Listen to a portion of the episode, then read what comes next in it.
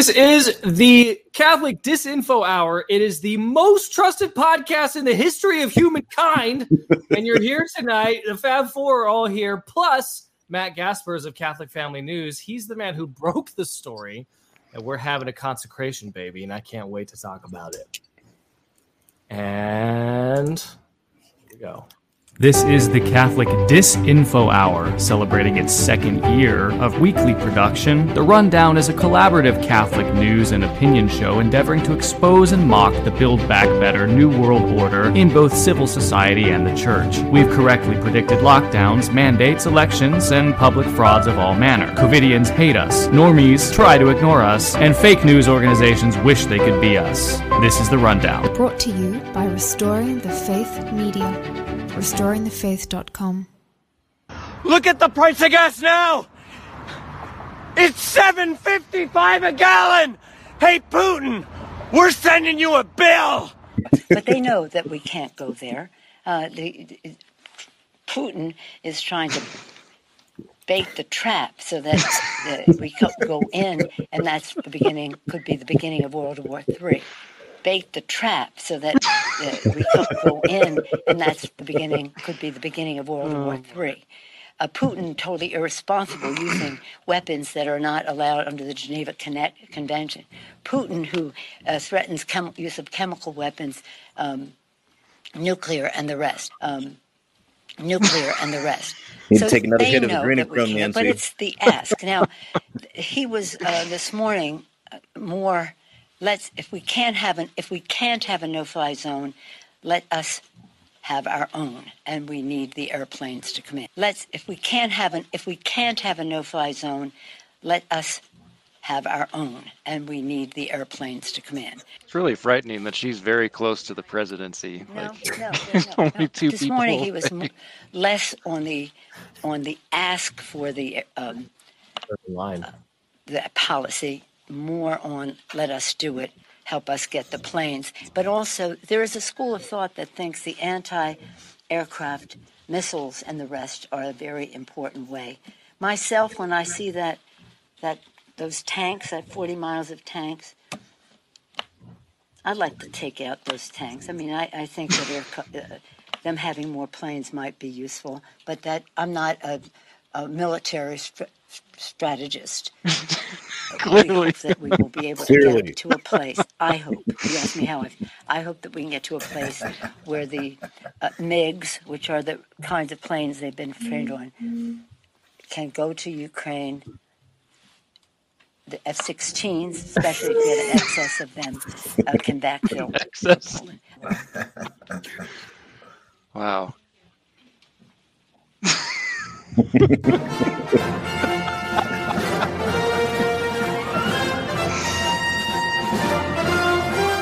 Thank you for agreeing to join me, St. Patrick. Oh, certainly, Andy.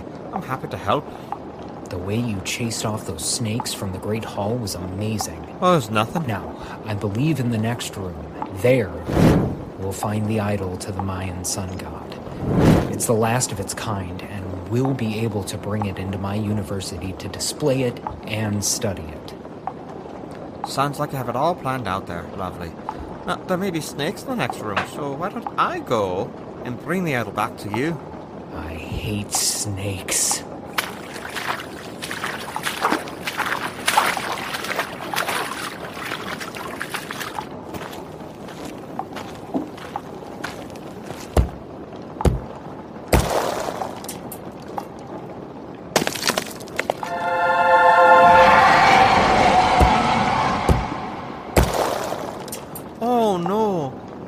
Looks dropped it, then stomped on it, then exercised the remains and smashed it some more.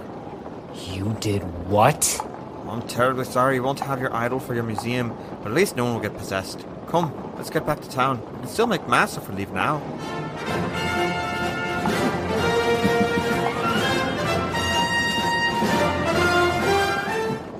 If you have a friend who is transgender or non binary and you keep messing up on their pronouns, before you just one, make yourself feel horrible, and two, do nothing about it and then just keep apologizing when you're around them.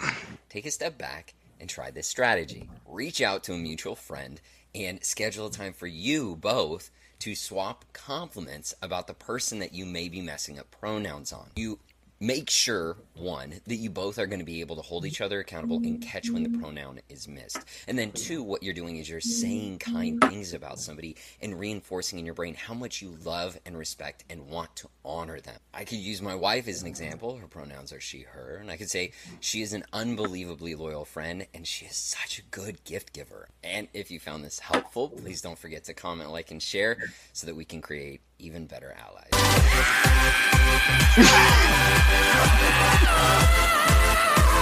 There's the cat.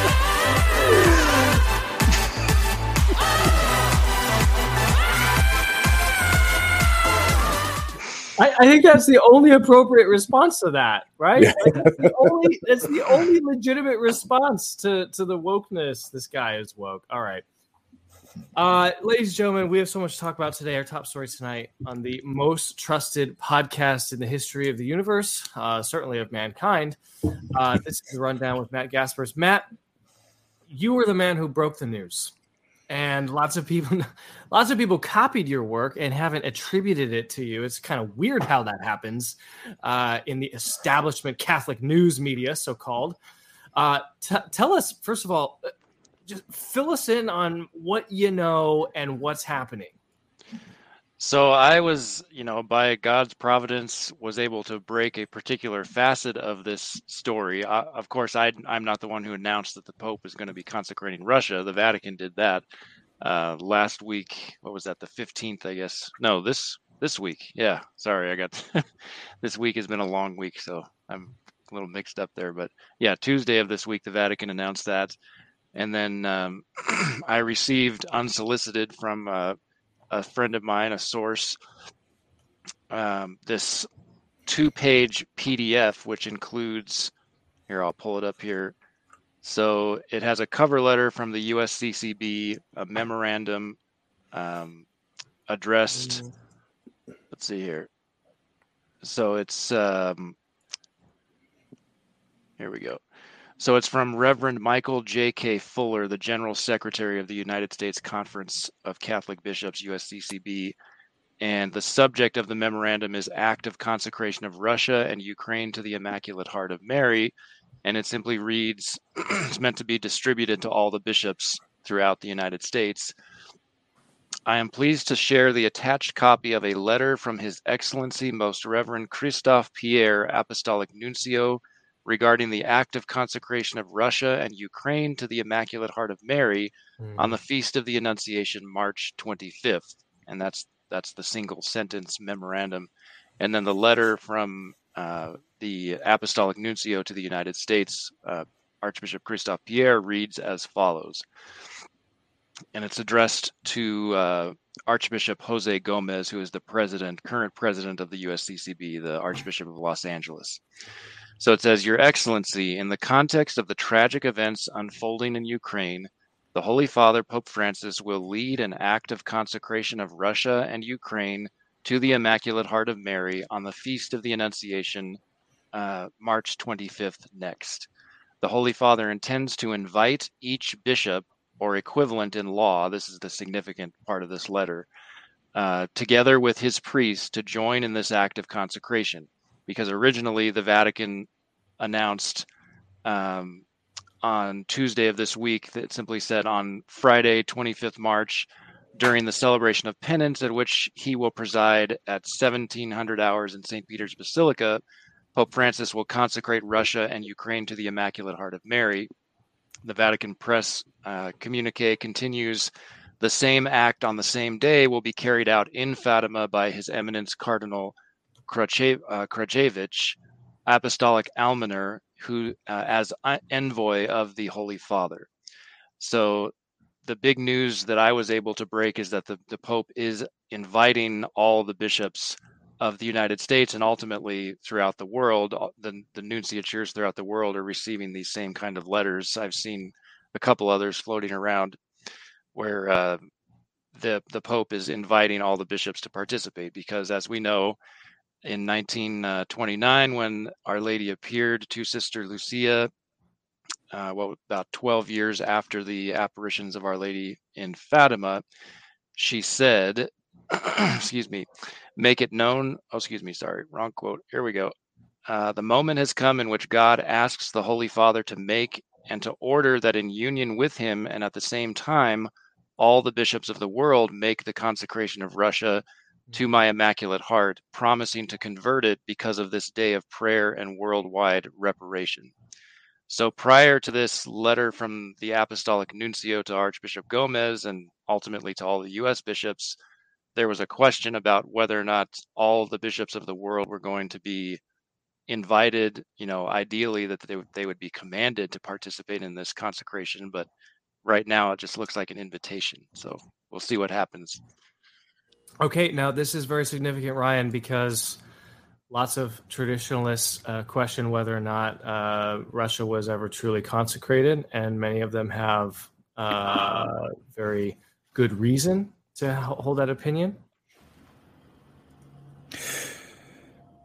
Uh, yes, it, it is one of those things that I've I've joked about in, in private, and that I imagine it like a big Venn diagram of uh, you know, Sedevacantists and Benedictist Pope theorists and trads of various sorts, and the New Right, along with um, you know people. John Paul II's consecration is valid. It wasn't valid, and that that Venn diagram crossing over, and that being the focus of all the energy this week. And so, uh, uh and, it, of course, it is a question, obviously, that well, you know, from the Sedevacantist perspective, for example, if he's not the Pope, then how can he do the consecration?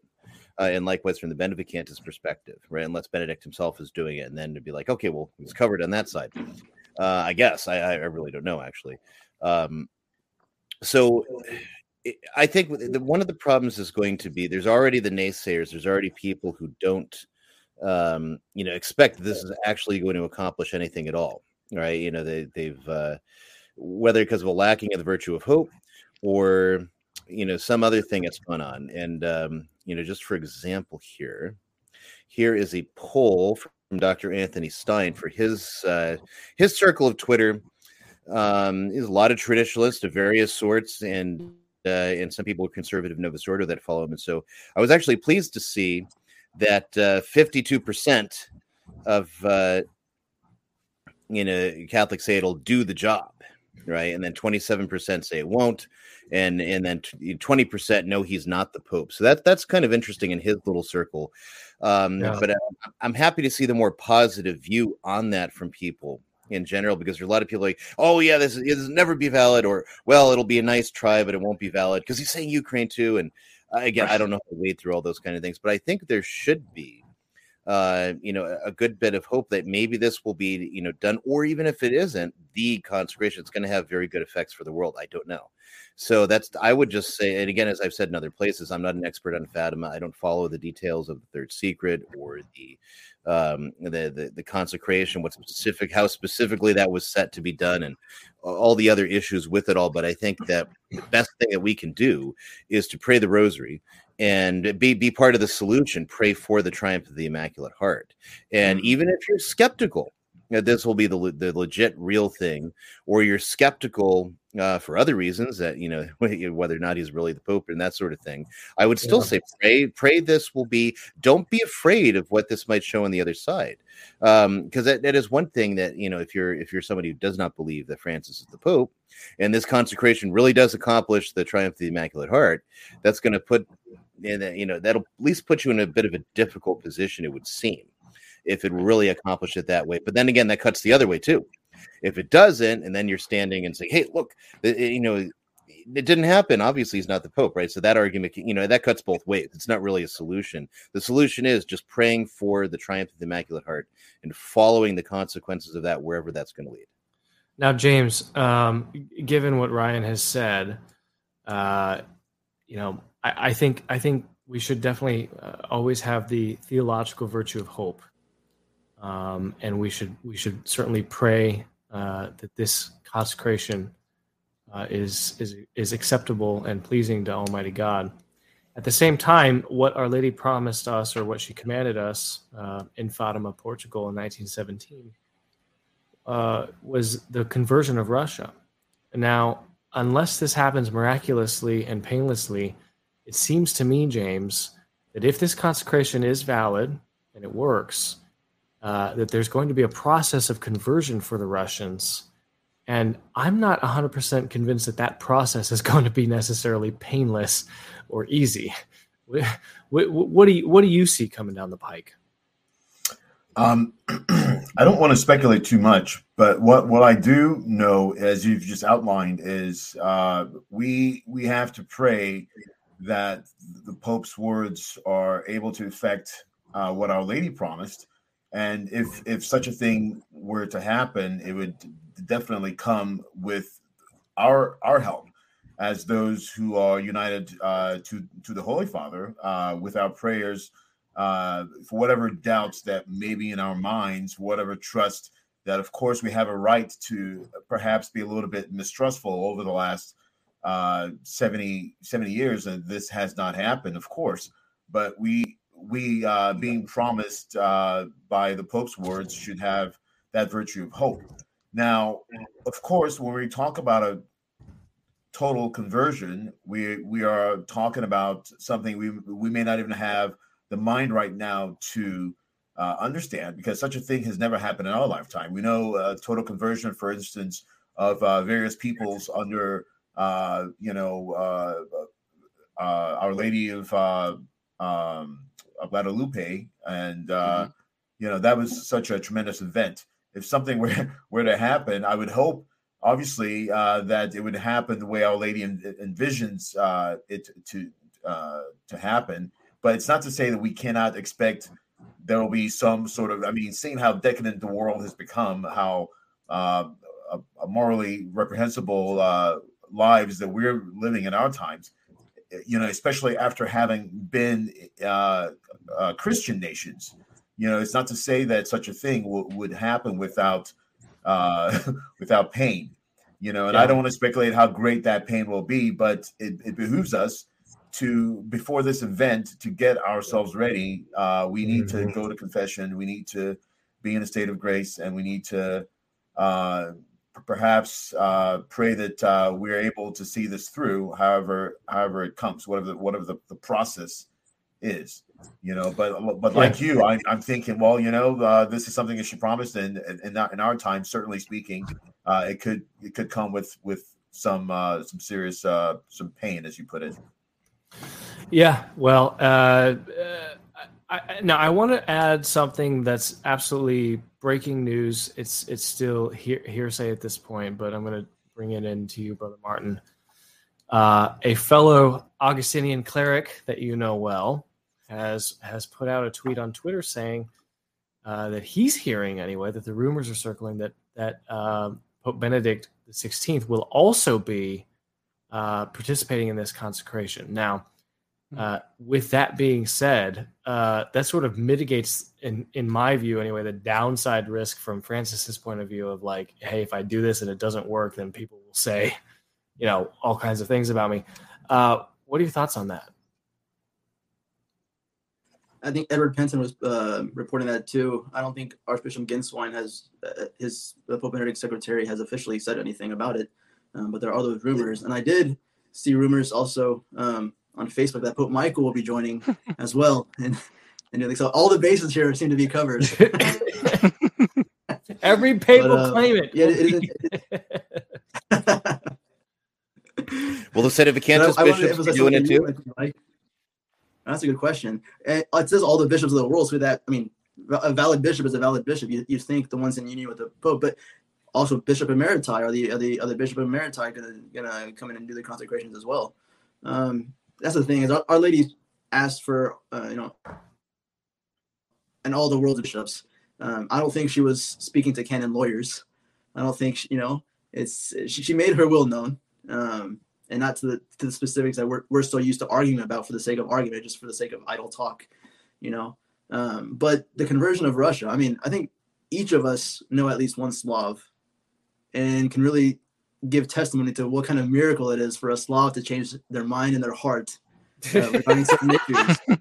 And so a whole nation of Slavs here, like this, this is like, um, yeah, this is this is going to be one heck of a miracle. Now this is this is a, this is a really big deal, Ryan. uh, what we're witnessing because so many traditionalists, uh, you know, one of the one of the reasons why traditionalists get a bad rap within sort of like the main, mainstream institutional church is because a lot of times they're called Debbie Downers, saying, "Oh, they're hoping against the consecration. They don't want it to actually happen. You know, they want to pick on Francis. Francis, for all of uh, of his various warts and blemishes, and there are so many that we probably shouldn't even address any of them uh, right now, to be honest. But but isn't it that isn't it true that in the history and and and and again, I'm I'm not I'm not taking a strong position on this, but isn't it true that in the history of the church, in the history of salvation history, our Lord has used in many cases the most unlikely instrument, the person who you really least expected to accomplish his holy will. And then secondly, and I'll throw this second question to you and then also to Matt. I know Our Lady said, and I and I've seen it I've seen it quoted two ways. She said that the consecrations would be done, but they would be done late. And then uh, some people have added the word too late to that. Some people have said it's going to happen too late. Now, I don't know which one is right. If it's if it's it's going to happen late, which means it's going to happen, but it's going to happen late, or it's going to happen too late, which means it's not going to happen on time, which means we're going to suffer. Um, I don't know which one of those is right, but trads get a bad rap on this stuff. What say you? You're muted. In general, there is, there is the you know the caricature of the dour faced trad he's always mean and moping and gets on the internet and commits sins against charity against everyone else right? And you know that does fit for a small minority of people. Uh, in general trads i've known uh, usually just regular people trying to do regular things and so but on this issue i've noticed yeah the, especially as the announcement came out there are a lot of people already right then well it's not going to be valid it's not going to be enough it's not going to do it well how do you know um, because don't forget who rules the church. It's not the St. Gallen Mafia. It's not, um, you know, Pope Francis only in as much as he's the visible head. It's the Holy Spirit that is guiding and bringing life, vivifying the church uh, throughout all of history. That's what Christ, when Christ says, "I will be with you always." Um, you know, it means that obviously in a couple of senses. One through the sacraments, but two through the guiding and power of the Holy Ghost that is always going to be there guiding the church in the way of all truth, even if it doesn't look like it at a certain point because of the weakness or wickedness of men in the church. And so, is it impossible that the Holy Ghost could have awakened in the mind of the world's bishops, uh, many of whom uh, uh are hirelings or at least just mediocre? Um, some are very, some are okay, some are good, some are very great. Um, you know, a precious few number on that side. But it's like, could the Holy Spirit waken up in in their hearts the the, the need to conform to and, and also in the pope who has done so many things that um, at least appear to be contrary to tradition yes he can and he can't if that's if god's permissive will is to and, and is in this case actually his providential will is to move the church in this direction he will put it on the hearts of the clergy and give them the graces they need to carry out that action. Uh, however bad you, they they are or appear to be otherwise you know in, and if it is that it'll make that happen. You look at in the old testament they always give the example of balaam's ass where uh you know the, the donkey cries out and, and, and blesses the people of Israel when uh, the prophet was paid to condemn them, right? You, you've got things of that sort where God, you know, you have a donkey used for this purpose. Um, you, you have other cases too. Fishermen and people who were not aesthetics they were not the scholars of israel they were just kind of your the equivalent of your truck drivers and these are the people that christ chose to come with him and to preach the gospel right to, to the whole world and they are the very pillars and foundation of the visible church as we see it mm-hmm. um, so if, if god can do that then you know it is certainly out of wicked men as we have now he can bring about changes. I mean, even the Reformation, you get someone like Pope Paul III, who was a yeah. lackey under the Borgias and did whatever, you know, unspeakable crimes were there. He had mistresses, he had grandchildren. But then one day, all of a sudden, he wakes up out of this stupor and, and, and starts to get a devotional life together, dismisses his mistress, starts li- trying to live a holy life, and begin devoting himself to the to the uh, Cardinal Farnese, uh, devotes himself to reforming the church. He wasn't absolutely perfect, but he was the right man at the right time to get the machinery of the church moving to reform. That's how you get to the Council of Trent. You don't get there without a Paul III. That's how you get to the Jesuits uh, back again, back when that was a good thing. Um, you know, they came at just the right time, and he was just the right pope. Another pope might have, you know, completely uh, dismissed them to begin with. And then all the great works that those saintly men, who were the original founders, and you know the original group of Jesuits would never, you know, you think of your Edmund Campions and your Peter Canisius and Robert Bellarmines. If this one guy who was a, living a pretty bad life as a cardinal hadn't been turned around, right? Or uh, Charles Borromeo was living a fairly lackadaisical life as a cardinal until he read the spiritual exercises of Ignatius and mm-hmm. then gets serious about feeding the poor. And that's how he becomes this reformist cardinal that uh, eventually becomes the Bishop of Milan. So God can use weak, pathetic, uh, even bad instruments in the church to accomplish his end. So I wouldn't write it off just for yeah. that reason. Yeah. Um, that also doesn't mean you gotta, you know, you know, be clapping like seals when it's all over. If if the you know it doesn't seem like it the the effect has been accomplished, but we should at least have some hope that maybe that's what God's moving right now. And I yeah. wouldn't put that down or act like it's nothing. And I can I, I can respond to the uh, question about the whether it's late or too late if you want. So not for me. Um, so. so yeah, ju- um, just for those who may not be all that familiar with the history of Fatima, so that you know, Our Lady appeared a total of six times in 1917, May to October, to three little children in Fatima, Portugal. The oldest of the three, Lucia, is the is the one who survived. The younger, her two younger cousins, Francisco and Jacinta, uh, died as Our Lady uh, revealed that they would at a young age, and they willingly offered that up as a sacrifice uh, in reparation for sinners to be saved from going to hell. So Lucia lived a full life. And after the 1917 apparitions, periodically throughout her life as a religious, either Our Lady or Our Lord would appear to her or would speak to her, uh, like an interlocution, I, I believe is how it, sometimes it happened. And one of those occasions was when she was in Spain, uh, in Riaño, Spain. I'm not sure if I'm pronouncing that correctly. So I'm looking at the the Fatima Center website. Fatima.org has a lot of great resources, and I also have um, all three volumes of Frere Michel's uh, pretty much definitive work on Fatima. These books are very thick, full of footnotes. I mean, it's Cardinal Burke in a 2017 speech referred to this three volume work as, quote, a monumental study of the apparitions of Our Lady of Fatima. And Frere Michel recounts about this uh, 1931. I don't think our Lord actually appeared visibly, but he spoke to Sister Lucia and he said, Well, this is Lucia's account of what happened. My confessor ordered me to inform Your Excellency about what happened a little while ago. So she's re- um, writing to her bishop between our good God and myself. As I was asking God for the conversion of Russia, Spain, and Portugal, it seemed that His Divine Majesty said to me, you console me a great deal in asking me for the conversion of those poor nations. Request it also of my mother, while saying to her often, Sweetheart of Mary, be the salvation of Russia, Spain, Portugal, Europe, and the whole world. At other times, this is still our Lord speaking, say, By thy pure and immaculate conception, O Mary, obtain for me the conversion of Russia, Spain, Portugal, Europe, and the whole world. So here, you know, speaking of the the moral degeneracy, it's obviously not unique to Russia. It's it is the whole world. Even back then, it was. So the whole world is certainly in need of conversion, and I think Russia is going to be that instrument to help us, uh, you know, re-Christianize the world. That will be the miracle. But anyway, getting back to this uh, question of whether it's late or too late. Um, our Lord makes a, an allusion to the situation with Saint Margaret Mary Alacoque in 1689. He says, uh, of course, when when he requested the consecration of France to his Sacred Heart.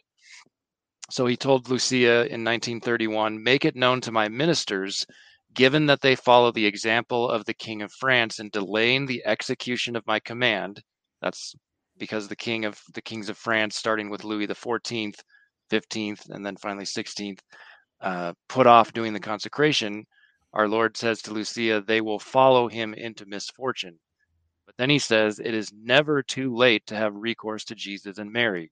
And then on another occasion, our Lord told Lucia, um, they did not wish to heed my request, meaning the Pope and the bishops, to do the consecration of Russia.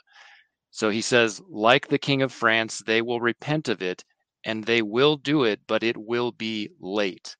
So he didn't say too late, as far as I know. He just said late, late in the game. Russia will have already spread its errors in the world, provoking wars and persecutions against the church. The Holy Father will have much to suffer. And this seems to correspond to Jacinta when she was still living, also had some uh, visions that were apart from the you know main apparitions of Our Lady in 1917, May to October. She described seeing the Pope.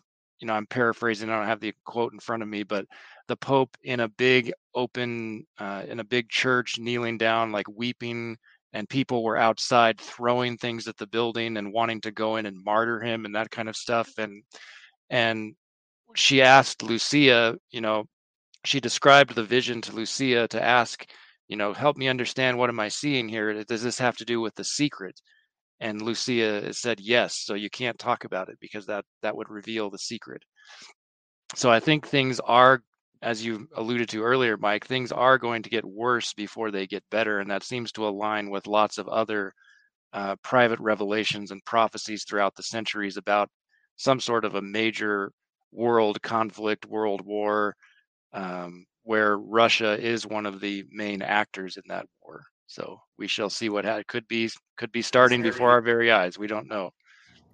Well, I I think it's not I think it's not uh, coincidental, James, that uh, as we look at the news cycle right now, we're going to be talking about Hunter Biden's laptop, and we got some Nancy Pelosi clips. We have some domestic policy that we're going to get to as well. But this may be one of the most consequential events in our life. We may be witnessing history, James. We may be witnessing the fact. Now, um, if I could add one other thing real quick, sorry to interrupt. Yeah, do it. So something else that people have been pointing out because every like Ryan alluded to, lots of people are fussing about the fact that it's not exclusively Russia, that Ukraine is also being mentioned in this consecration. Well, Bishop Schneider actually just today through LifeSite released uh, some comments about that, and he has some interesting insights. You guys have probably um, considered this as well. So this is what His Excellency says. Quote, in the year 1917, when the Mother of God spoke of Russia, the territory of present day Ukraine belonged to Russia. Uh, at the time, Ukraine did not exist technically as a, an independent nation, but only Russia. That is why today, he says, it makes sense to mention Ukraine. One uh, would one only mention Russia today, the entire territory of present day Ukraine would not be included. But this territory was part of Russia in 1917. So interesting insight. Yeah, uh, and His Excellency grew up in one of the, uh, you know, part of the Russian satellites as well, and uh, Actually, his book, uh, Christus Vincit, is that? Uh, I, do I have my copy, my signed copy on my bookshelf? Yes. Uh, he, uh, he he talks in the first part of the book about his upbringing and how his his grandparents would recite uh, the the entire catechism of the Catholic Church while while working, um, you know, basically in the gulags, uh, uh, hard labor outside, cold Siberia. Anyway, okay, so let's. Um, let's do this, James, and then brother. I want to do the topic of Benedict because prior to today, uh, I think a lot of naysayers were saying, okay, this is you know this is a psyop. This is meant to distract. This is a Masonic consecration. Some of the language that others have used, and and even some nuncios around the world have used, uh, or or presidents of bishops' conferences and and things has has been disturbing. I mean, it, it isn't it isn't clearly 100% squarely within the Fatima strike zone, and I grant that. Um, at, additionally, uh, brother, I'll, I'll, you go first. I think I think we have been given sufficient reason to be skeptical when Francis says he's going to do a thing, um, that it's going to be done exactly as as uh, we expect. And so uh, I want to I want to sort of play devil's advocate here as well because I don't necessarily want to condemn anyone who has a healthy degree of skepticism, let's say, for what may or may not happen on the 25th. And we I don't think we're going to have a rundown between now and then. So this is this is our chance to discuss this before it happens, but with the information that we have available to us right now. Uh, before knowing that Benedict the 16th or Cardinal Ratzinger, or whatever we're supposed to call him, was going to be participating in this. And then after knowing that, uh, does that change your mind at all, Brother Martin? Does, does that alleviate any skepticism you might have?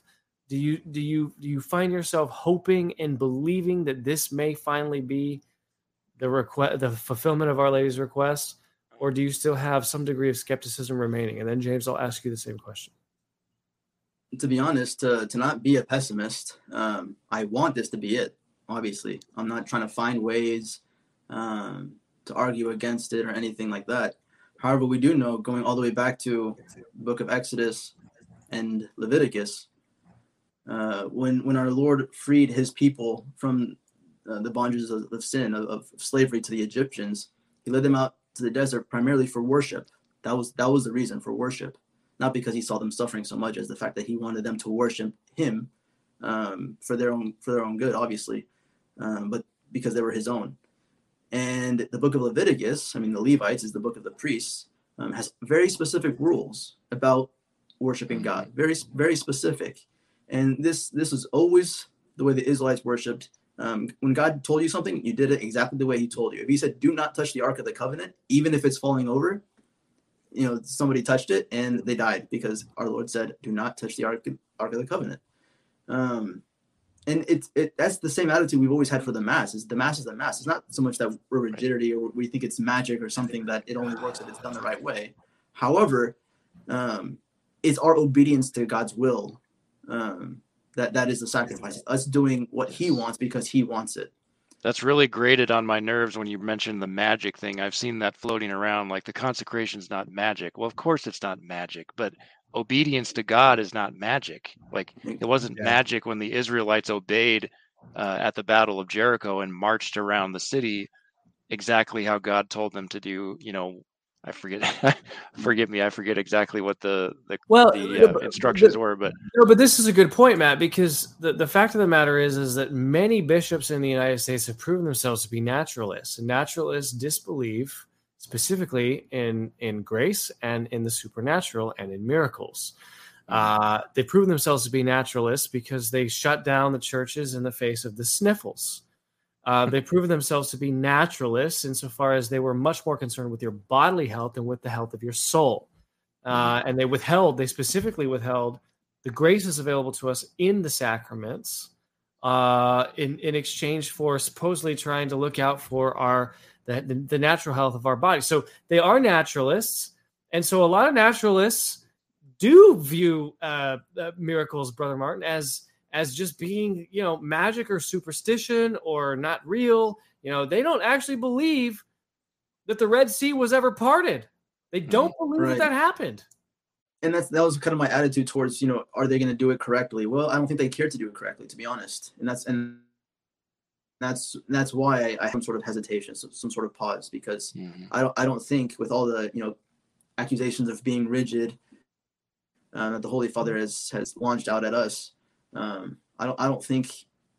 I mean, he he won't look at the the you know Our Lady of Fatima and say, okay, what what is prescribed? What is Our right. Lady really saying? And then look at the prayer of consecration and make sure it's going to match. I, I mean, frankly, probably the the modernist minded bishops around the world they may not even believe in the reality of Fatima at all, for all we know. Mm-hmm. So who knows? Yeah. But all I mean, all we can do is pray and what does Saint Padre Pio say? Pray, hope, and and don't worry. So you know, don't worry too much anyway. yeah. yeah. yeah. Uh, what about the Benedict factor for you, brother Martin? Uh, do you think? I, I mean, in this case, I would say you know more is more. Uh, welcome to the party. We want every single bishop in the world. He's a, he's a he's definitely still a bishop, uh, and perhaps more. Uh, but but the fact that he's going to be standing side by side, shoulder to shoulder with Francis, does that alleviate in your mind any concern that this is, you know, another false flag or another false start or another, you know, uh, psyop even? I, I never really thought of it from that perspective. It was always, you know, the first thing that comes out of me, you know, with sedevacantists existing is that if this works, it obviously, you know, trumps the sedevacantists, proving proving them wrong. If it doesn't work, I'm gonna uh, revel either, in that if that's true. it's either too late or uh, yeah, or uh, he's not the pope, something like that. You know, where they are right. And uh, with Benedict, now we have Benedict Vacantis out there, um, and so they, they think. I've never bought into to Benedictinism or what or whatever they like to call it, um, but the fact that two men are in white, sure, it's a uh, it's an anomaly. I don't know if there's gonna, ever going to be another moment in history like that, but um, I don't know. It doesn't really raise a whole lot of alarms for me. Okay, what about you, James? In terms of the idea that you have, you know, Pope Emeritus or uh, or Cardinal Ratzinger or Pope Benedict the Sixteenth. I don't I don't know what to call the man in white with red shoes in Rome. Since he's not the Pope, but he's going to be there too. Uh, does this just seal the deal? Does this make does this alleviate any doubt in your mind at this point? You know, just like brother was saying, I haven't uh, thought too much about that because uh, we, we, I mean, we've been operating under the idea that uh, Francis has been pope for the last 11, 11 years now. Is it uh, nine. Sorry, nine years? You just said it's uh, nine, nine years. Yep. Yeah, nine years. Uh, I don't know why I'm thinking of 9 11 but uh, it feels like a lot longer than that to me. yeah, yeah, but yeah, but but in any case, um, you know, uh, Pope Benedict uh, Emeritus, whatever you want to call him, is still a bishop, you know, and so by virtue of him being a bishop, uh, and as uh, uh, Matt was reading that letter, basically there's the letter of the law, you know, understanding what bishop the term uh, a bishop encompasses. You know, even those I suppose uh, the society bishops, you know, uh, any other bishop out there that's supposedly in union with the Pope, I, I would you know assume.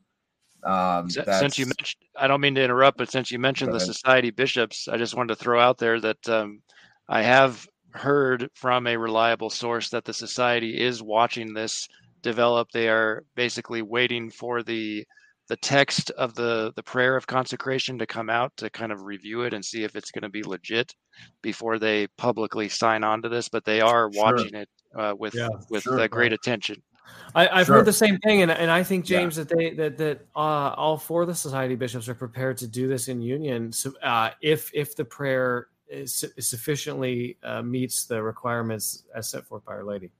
Yeah. That I mean, right, exactly, and and that is my concern. Not that my concern holds any weight. I I am hopeful that this consecration is is valid in the sense that it is done with the intention, uh, uh, uh, the verbiage and the intention that, that pleases heaven, and so that is my hope. And we can't do anything to change that except, like I said, to prepare to go to confession, uh, to go to confession, to be in a state of grace, and to pray so that uh, things might happen that we don't ordinarily, uh, you know, ascribe to Pope Francis and his pontificate. You know, yeah. so this is the matter for the Holy Spirit for heaven. But uh, in closing, I'd like to say this. I, I want to add something to what Matt was saying earlier on, uh, and this is not to sort of uh, call out, you know, anybody who has a different view. Uh, but I'm I'm wondering maybe we should also think about this. You know, so we talk about the idea because everyone's uh, talking about this idea. You know, even uh, uh, Bishop Schneider talked about it. The idea of Russia and Ukraine, uh, you know, mentioned being mentioned in the prayer. I, I, of course, am thinking, well, you know, if Our Lady did want to mention Ukraine back then, she would have measured, uh, she would have mentioned it in the same way she mentioned the war is going to end, but if people do not cease offending God, a worse one will break out under the pontificate of Pope Pius the Eleventh. So she spoke about the future.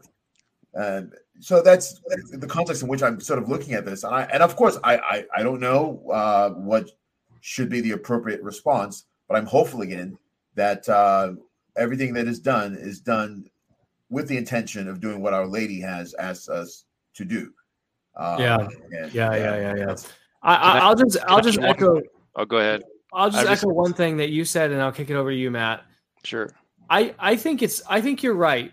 I think you're right about the idea that there will there are probably going to be bishops who participate in this consecration who don't really buy it, who don't really have are they're not, they're not invested in the Fatima message. They don't really believe in supernatural grace, and they certainly don't believe in miracles.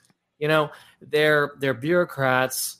They're like little mini, you know, CEOs, mid-level managers of their of their areas. They're they're they're they're politicians. Peter Kwasniewski has a great article about that at Catholic Family News, by the way. It's called "Is the Pope the Vicar of Christ or CEO of Vatican Inc." it's a good, it's a good read. Nice, nice title. It's a, it's a great question, and and I think, but but I think you know we are so we are so miserable, and we are so pathetic, Matt, that Our Lady will even work with that.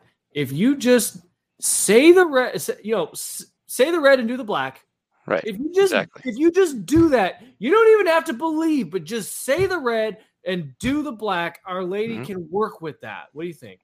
Oh, absolutely. I was just going to say, you know, Ryan uh, could maybe comment on this uh, sacramental intention that, you know, the Holy See has ruled in the past. I forget when it was exactly. I think it was in the 1800s, maybe under Pius the the ninth, perhaps, or Leo the 13th, where somebody wrote into the Holy Office about um, wondering if a Methodist baptism was valid because the minister the Methodist minister explicitly said before doing the baptism something like, you know, this is not going to regenerate your soul.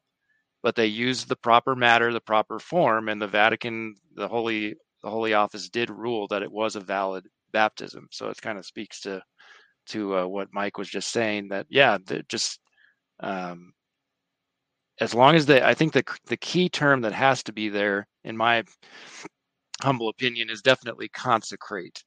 Because that has that's very our lady has always used the term consecrate in reference to this as well as our lord. And the the word literally means i mean ryan would know better with his the linguistic skills to set apart to make something holy for the service of god. And that's really what's going on here with the consecration of russia is to set russia aside for the work the mission the divine mission to which god has called that nation by his own uh, good, you know, by his own decision. It's kind of it reminds me of uh, in the Acts of the Apostles, chapter thirteen, where I'll just read. It says um, uh, it's regarding uh, Saul and Barnabas. So before Saint Paul changed his name. And as they were ministering to the Lord, a group of them, and fasting, the Holy Ghost said to them, This is chap- Acts 13, uh, chapter 13, verse 2 Separate to me Saul and Barnabas for the work whereunto I have taken them. Then they, fasting and praying, imposing their hands upon them, sent them away. So that's how I understand this this consecration of Russia is it's the it's more than just a, an exorcism of the nation. It's more than just getting rid of the evil. It's actually opening the floodgates of grace upon that nation and and making them um, you know capable of doing whatever God has planned for that nation to do. I don't know if anyone else has any thoughts about that. Yeah, I want to. I want to bring Ryan in. Uh, we'll do fi- la- last last thoughts on this consecration, Ryan. Um, in light of the fact that it looks like there's a war happening in the region, it looks like we're at the end of the hundred years that we're you know that we were given. It looks like we have the two popes, you know, mentioned by by various Catholic mystics. Uh, it looks like this truly is it's happening. It's it's the fulfillment of various Catholic prophecies in our lifetime. I mean, it's a pretty exciting time to be alive. Well, and, and in a certain sense, any time is exciting to be alive because that's the time when God chose for you to live. So that alone should make it useful, even though there's not, not once in a while where I wouldn't mind being whisked back to the Renaissance or something like that, but uh, not, uh, or the 12th century or something of that nature. But nevertheless, um, and thank you, Matt, for the for the plug. But uh, everything you said was correct on on the linguistic points and the sacramental points. And you know, it's the when God has said do this, uh, and you do it, sacramentally speaking, the effect takes place ex opere operato, you know, by the work that has been worked. Right? There- there's no Yeah. translation that's good in English, so we just import the Latin technical term in, and, and it essentially means that it's you know by the very fact you did it, it was done. And so with the sacraments, um, just by the words and nothing else, um, you know that that's that's the sacrament of baptism, or in the case of Eucharist, any valid priest, just by doing the words with the right matter, you have the sacrament. It doesn't require any other jurisdictions or um, anything else for validity. It's just there. But And isn't the it? But but you do have to have the intention though. to a point you have to but it's a very minimal intention and it's purposely very broad you have to have the intention to do the church does so st robert bellarmine actually takes this up in his treatise on the sacraments and uh, it's, uh, which i published and the sacraments in general as well as baptism and confirmation. And there he he deals with the question but what if the uh, you know the minister means to baptize according to the church of geneva? His intention is to do what the church of geneva does.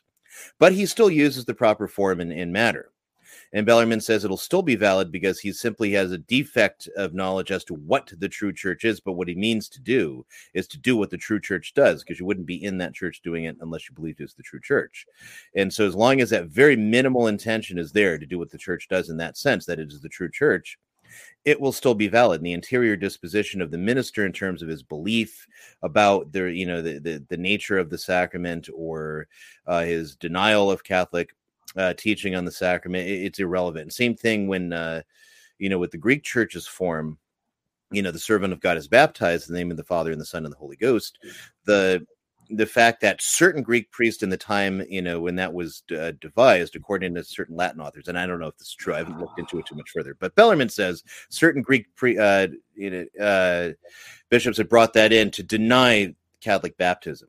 And he said, well, it doesn't matter. It's still a valid baptism because it's still using the words and, you know, in the matter. It just puts it in the passive, but it, the same relationship between the subject and the object exists. So it uh, just it's just grammatically reworded same thing it just doesn't directly express the minister and so they might have the intention that you know yeah we, we're against what's going on in rome but it doesn't matter because the sacrament's still valid so anyway so getting back to meandering back to Fatima, if at least from you know, and I'm the last person to ask on because I, I've, I've a number of times said, yeah, I, I- I just don't go into all the books and everything. You're, you're the Um, second to last person to ask on it. Yeah, I, am the last person to So, but if everything I've gathered is correct on this subject, is that Our Lady says, you know, for Russia to be consecrated, and it actually is done according to the way, um, which we will find out. Uh, but if it is done according to that way, it would seem that it's going to have the effect. But then the next question is, what's the effect? Um, and actually, and I wouldn't mind for Matt to talk more about what the triumph of the Immaculate Heart is, if he knows that either from Frere Michel or from uh, other words. Well, it, it- it does appear, Matt, that we have 35 years of suffering ahead of us. Well, one thing I do want to I do want to share a quote that I've uh, found, but it's by a from a, a confrere of Frere Michel. Like, uh, it's let's see here. So this quote is from Father Joaquin Alonso, who was the official Fatima archivist for you know 10 or 15 years. I forget how many. He died in 1981. And this quote I found in Frere Francois de Marie des, uh, de Agnes, who I believe was a confrere of, of Frere Michel. And this is what he says regarding how Sister Lucia understood the conversion of Russia. Because as we, you know, just going back to Our Lady's original promise in 1917, uh, she said, quote, uh, in the end, my immaculate heart will triumph. The Holy Father will consecrate Russia to me. So, again, that word consecrate is crucial. And she shall be converted, and a period of peace will be granted to the world. So, that's the sequence of things. Russia is consecrated, then it's converted, and then a period of peace will be granted to the world. Those things don't all happen simultaneously in time. I think they're going to be probably spread out a bit. But regarding uh, the definition of conversion, this is what uh, Father Alonso had to say after his many conversations with Sister Lucia. Quote, Lucy has always thought that the conversion of Russia does not extend only to a return of the Russian people to the Christian Orthodox religion. That's huge because we hear that a lot. Oh, you Russia's having a Christian revival. They're building Orthodox churches, you know, a new church every 4 days or something like that. Well, this is what Father Alonso says. Lucy has always thought that the conversion of Russia does not extend only to a return of the Russian people to the Christian Orthodox religion, which is objectively schismatic and, and heretical in certain ways, uh, while rejecting, he says, the Marxist atheism of the Soviets, but that it, meaning the conversion of Russia, refers simply and fully to the total and integral conversion by a return to the unique and true Roman Catholic Church. End quote. Now, as I said in a, a 2017 talk at the Fatima Center, that doesn't mean that the Russian people will have to embrace the Roman rite of Catholicism. They'll certainly be able to retain their their Byzantine Slavonic uh, liturgy, her, you know, cultural heritage, all of that. Uh, just like so, I in uh, 2017 I gave a talk called "The End of Islam: Russia's Future Role." Maybe you can have me back on. We can talk about that subject sometime. But uh, I started out the talk with referring to a one of the few Eastern saints that's on the traditional Roman calendar, Saint Josephat Kuntsevych, on November 14th, who is the, who was the Ruthenian, Ruthenian Catholic Archbishop of Pol- Polotsk. I think I said that right in Belarus, which is north of Ukraine, and he was martyred in 1623 for his fidelity to Rome and his success in bringing many Ruthenian Orthodox souls back into communion with Rome but they didn't eh, become Latin Rite Catholics. They stayed Eastern Rite. So when Russia is converted, um, I, I highly doubt that they're going to embrace most of them anyway. Will probably not embrace you know the traditional Latin Mass, though, but they'll retain their Eastern heritage, but they'll be in union with Rome. That'll be the main thing. Okay, uh, interesting, brother Martin. Final uh, comments on on this consecration. Uh, and my question to you to tee up your your final thoughts as well. We hear so often from the, I call them the neocons, you know, the people who believe that truth and error can coexist side by side with each other. Uh, other people call them John Paul II Catholics, whatever, conservative, or little o orthodox. The, the JP2 lovers like to say that this has already been done. JP2, he consecrated the whole world. Aren't we implicitly witnessing by the requests of the bishops in Eastern Europe who are saying, please consecrate Russia, that Russia wasn't consecrated, and that this lie that has been repeated and repeated and repeated by all the JP2 lovers out there that he consecrated the whole world and therefore that includes Russia. Aren't we finally aren't we finally unmasking that lie and confronting it? Or am I just or am, am I crazy? I think I think the the neocons I, I call them that too. Um, they live in just their their small little bubble, their small little headspace, and to know that other rites even exist, and that they're those other rites are in other parts of the world, and that that they're not susceptible to their um, small little circle of Catholic culture, you know, of, of J uh, J two P two worshiping and all that kind of stuff. Um, I, it was actually pretty pretty remarkable because they showed a video of, of the statue of Our Lady of Fatima arriving in Ukraine in the cathedral in Kiev, and it was it was remarkable. They were all wearing blue vestments, of course, and uh-huh. two deacons there with the incense and singing Marian hymns. Uh, the the the melody was Immac- uh, Immaculate Mary, and it was it was just a very unique. Res- for me, that this is this is where this, this comes from from this video. It shocked me that there's there are these Catholics that that uh I guess aren't on Twitter and aren't being influenced by the the J2P2 neocons of, of the United States of America, um, but actually can think for themselves, look look at uh, apparitions for themselves, um, look at the church from kind of their own sui juris jurisdiction, kind of separated from from Rome, but not separated from Rome, obviously, completely in communion. Um, but over there in Ukraine, doing their own thing and, li- and living their own Catholic faith. Um, they can they can look at things a little bit more objectively because they don't they don't have uh, the oppression of that popular movement here in the United States, the neocons. And so, uh, I guess to answer your question, I guess I mean I guess that, that's, that's kind of it. Is is uh, I I think that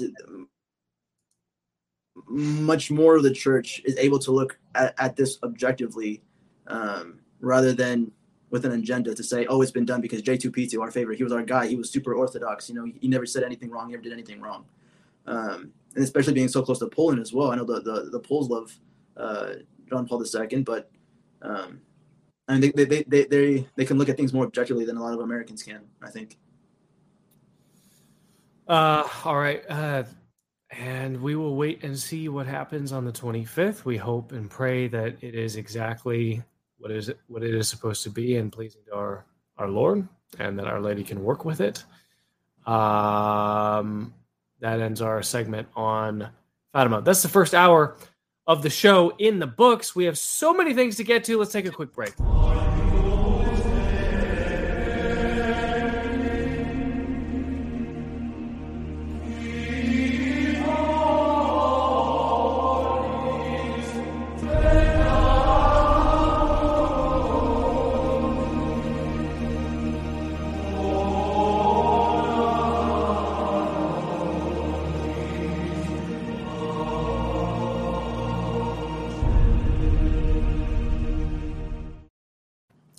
Hey, did you know Hunter Biden had a laptop and you were called a conspiracy theorist and kicked off of YouTube if you talked about it? I, I have a different question. How thick are the thieves of truth? Because I remember another media outlet, and let's go ahead and, and throw them in as a media outlet and not some just outlier of social platform, Twitter. Because remember, they want to put their thumb on the scale about what is factual and what is information and what is disinformation and, and what is Trending. disqualification all of that. So I, I guess they think they're journalists. Hmm. So let's just do the mind experiment for just a second and pretend like they're journalists. So, how thick are the thieves of truth? Because if you even tweeted, retweeted, talked about tweeting the New York Post Yeah, true yeah. and real story about Hunter Biden, his ties with energy, right? Oil companies. And the millions, potentially billions of dollars that were wrapped up in deals with him sitting on energy boards with no prior work experience to do so. In an admission on 60 Minutes, he said, I use my dad's name. Mm. So we know the tying together. And why do we care about all of this? If you're a journalist, you know the answer. It's nonpartisan. It is because when an American president has a conduit for bribery or vulnerability, like a son on drugs who'll do pretty much anything, Hunter Biden, and get caught doing it.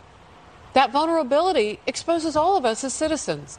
We care. We want our president not only to be successful, but to be nationally secured. Is he compromised? Yeah. Is he compromised? That's the that's the whole issue of the story. And if what you say is true, that there was some political, or or I guess it's being talked about everywhere, that well, was this about politics because the media wanted their own candidate in there? They liked the guy, or they hated the last guy. Clearly, they hated Trump. That's just not the American way. Ryan, uh, there was a laptop. There was some stuff on it. Uh, it involves the Ukraine. It's very timely. It's the son of the president of the United States. He has uh, ties to the Ukraine and to energy, um, and and some other pretty nefarious and nasty stuff on there too. Uh, I guess it's all true. Uh, It certainly is. Uh, well, we kind of already knew that, frankly, just because of the uh, political, um, you know, I don't know what to even call it. Um, basically, the media suppression of a legitimate news story that, for really no good reason, that that I can see. So let's look at um, you know some things. Let's go down the memory hole, if we will, um, in just a moment, if I can do this correctly. Um, there we are. Okay. Nope, not there. NPR public editor. This is from back, uh, when was this? Last year?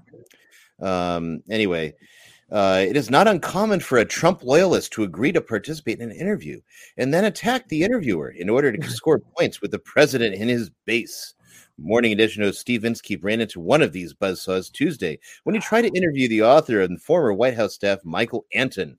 The interview went off the rails after Anton suggested that before Trump was elected, liberals were monopolizing America's cultural institutions, and et cetera. And this goes on, and then it goes into the Hunter Biden laptop and why we're not going to cover it as as they they go. You know, we're we're just not going to pay any attention to this thing. And so as they go through it, it it's it's it's loony. But then we come over here. So here is PolitiFact. Um, on the investigations into Hunter Biden, and but there, but there's nothing to see here, folks, and that's the uh, the basic story uh, that they got. And all the fact checkers came out, of course, that oh yeah, there was nothing here, nothing to see, and uh, and now oh yeah, there is. Now that the guy's elected, we don't have to worry about it. Oh yeah, you know, of course, uh, you know, there was something here, but it really wasn't that big of a deal. Don't don't pay attention to this. So. Hunter's Hunter Biden's laptop had a lot of information about how money was uh, being divvied up along with uh, you know pictures of strippers and uh, uh, Biden with a crack pipe and things. This Biden, Modeling and, uh, in his whitey tighties. right? And, And yeah. ten percent to the big Uh, guy, right? Remember Yes, the ten ten percent to the big guy? big guy, as in the vice at the time, the the vice president or the former vice president, Joe Biden. Why? Um, this is the way that foreign aid works. So, like the the package they just sent out last week of uh, how many thir- trillions of dollars going abroad. When they say we're going to give foreign aid to such and such a country, such as back under Obama, uh, you know, during tw- after the 2014 coup that um, American forces staged over in Ukraine, we said, yeah, they need all this foreign aid. And next thing you know, uh, Joe Biden's son, Nancy Pelosi's son, and some other high level Democrat son were all over on Ukrainian gas companies that were receiving the foreign aid that the US was sending over there. And then that same foreign aid is coming back to them in the way of salaries. And then it's coming back over here in bank accounts. And uh, so much would go to various people in their families, like little mafia families or something. Yeah. That's how foreign aid works. Foreign aid is just a big money laundering scheme. So people freaked out. COVID relief bill of of uh, 2020 when um, they they said they are allocating like seven billion dollars for studying gender assignment therapy in Pakistan, and it's like, how is this in a bill? Yeah. because that's going to go to some NGO that's run, you know, by someone in Congress somewhere, and that money is going to come back over here. Foreign aid is money laundering, or it's going to be siphoned away to pay off, um, you know, various interests in those countries. That's how it all works. So the Hunter Biden laptop is a damning thing right before the presidential uh, selection of uh, 2020. And, and And- let's be honest, if we had free and fair elections in these United States, Joe Biden would not have won so-called 80 million votes if the if the news media had reported accurately on the laptop on what his son was in possession of. Matt at Catholic Family News, you guys did a pretty good story right up here. Uh, yeah, it's actually a March of video. It's a great video interview with with one of the men who has actually examined the hard drive for himself, Jack Maxey. Um, has actually because he was an associate of Steve Bannon and Rudy Giuliani. Uh, Giuliani got his hands on some copies of the hard drive, and Jack Maxey was got one of those and was able to uh, start going through it. And he, he what used to be on Twitter got kicked off of Twitter after posting, you know, stuff from the the laptop that was corroborating what other people were saying was on there and such.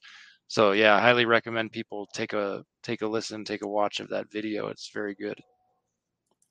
uh, using as as uh, careful language as you can with the knowledge that some people might be listening or watching uh, in in earshot of their children. How bad is a laptop, Matt?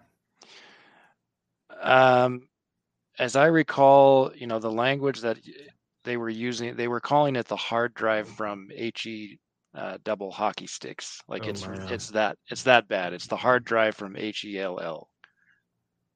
So it, Okay. it has All right. horrible, disgusting stuff on it. Talk, talking about groomers. I mean, there there is Yeah. incriminating evidence that Hunter was uh, had inappropriate dealings. We'll say with his minor uh, nieces, I believe it was. Yep. Or the- all that kind of stuff. Terrible, Yep. terrible stuff. Yep. Uh, let's get into groomers. Uh, this is gonna be a tough segment. Wait a minute. Actually, one one uh, side question though for uh, for Matt. Um, are you familiar with how? Because I remember there was a murky story about how that laptop was even obtained. Um, you know, somebody brought it to, or, or Hunter Biden brought it to a repair place apparently, and never picked it up. And the guy looked at what was on it. If I remember, was the original story, and then Giuliani took possession of it. Do you remember those details? Uh, as as I recall, I'd have to look back at you know the sources, but as I can recall, the guy, the the owner of the tech shop where Hunter brought the laptop for repair, uh, once he realized what was on it, he didn't. And then the one day the feds showed up and were kind of bullying him, wanting the laptop. Um, so before that happened, he just had the good sense to make some copies of the hard drive for his own protection, so that he, you know, yeah just in case he, he might need them. That's my understanding. He made several copies, exact copies of the hard drive, and that's how they got distributed. Uh, yeah. I think Giuliani somehow, I forget the story of how he caught up with with the, the owner of that shop, um, but that's my understanding of how Rudy Giuliani came into possession of a copy of hard drive, and then Jack Maxey got it from Giuliani. That's my recollection what we've witnessed, uh, even in conservative circles, so-called conservative circles, folks who follow this man, uh, Dave Rubin. Dave Rubin is a uh, cultural and ethnic Jew who is a conservative, so-called, and he and his life partner are now uh, the surrogate parents, I guess, or they're or they're taking from surrogate moms two little babies, and even conservatives from Blaze News, which is Glenn Beck's organization, Libs of TikTok here. You can see them congratulating them on Twitter, Brother Martin. Uh, the GOP has capitulated when it comes to the issues of life and family. Absolutely. Uh, I think Megyn Kelly was also on there with all capital letters. Congratulations. Um, both Republicans and Democrats, they're, they're both far left uh, than, than, than Catholicism is. And neither are our friends. As the saying goes, conservatives are just five years behind the progressives. Um, because the conservatives are just conserv- conserving really just their own their own material comfort. They're not conserving uh, morals as taught by our Lord Jesus Christ. They're just simply conserving what they're used to because they I guess they can't change as fast as everybody else from approving one thing to the next. Um, so it's actually it's, it's quite pathetic. I mean, it, we know that now when we vote Republicans, all that kind of stuff. This is this is what we're standing for. Um, we're, we're all I think so lazy in, in trying to find another alternative solution uh, because an alternative solution would would start small and be unsuccessful at, at first. Um, but I think it's it's it's necessary to to really find these alternative solutions because I mean, we're just giving ourselves five, ten years before we're going to end up with the, what the Democrats want today. If we if we if we uh, continue for the Republican Party and, and American conservatism. Ryan, uh, this seems to be the, the most despicable display of human trafficking imaginable. You're trafficking human life, and you are uh, literally ripping human life from, you know, from from their biological mothers and fathers, and giving them to people uh, and depriving those children of their natural right to have a mother and a father. I mean, I, when Our Lady at Fatima said that the final battle will be about the family, I, I don't think that I don't think anyone in 1917 could imagine that this is exactly what she meant. I don't think so either. But also, don't forget Our Lady of uh, Good Success, who mm-hmm. had said mm-hmm. something similar that that the, the, the Masonic sect will attack family. Yes. Um, and, and so and that's an important apparition to to look into uh, secularized education and all that kind of stuff the rot in the priesthood yeah. Yep which leads to where we are now.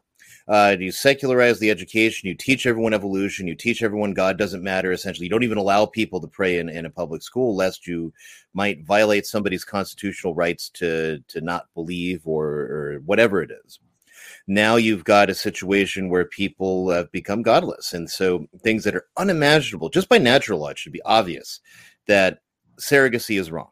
It, should be obvious the, the need of a child for his actual mother and father and the obligations upon the actual, uh, the material authors of their life to uh, provide for those children and to up raise them up, uh, you know, as God fearing, you know, children. That obligation doesn't cease just because you don't want it to.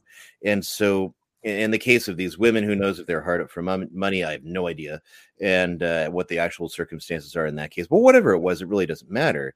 Uh, it's still wrong, and the I don't know anything about David Rubens. I, I, I don't even know if I should comment. Um, I've actually never heard of the guy. It's how, how, little I pay attention to the fake conservative uh, country club Republicans out there.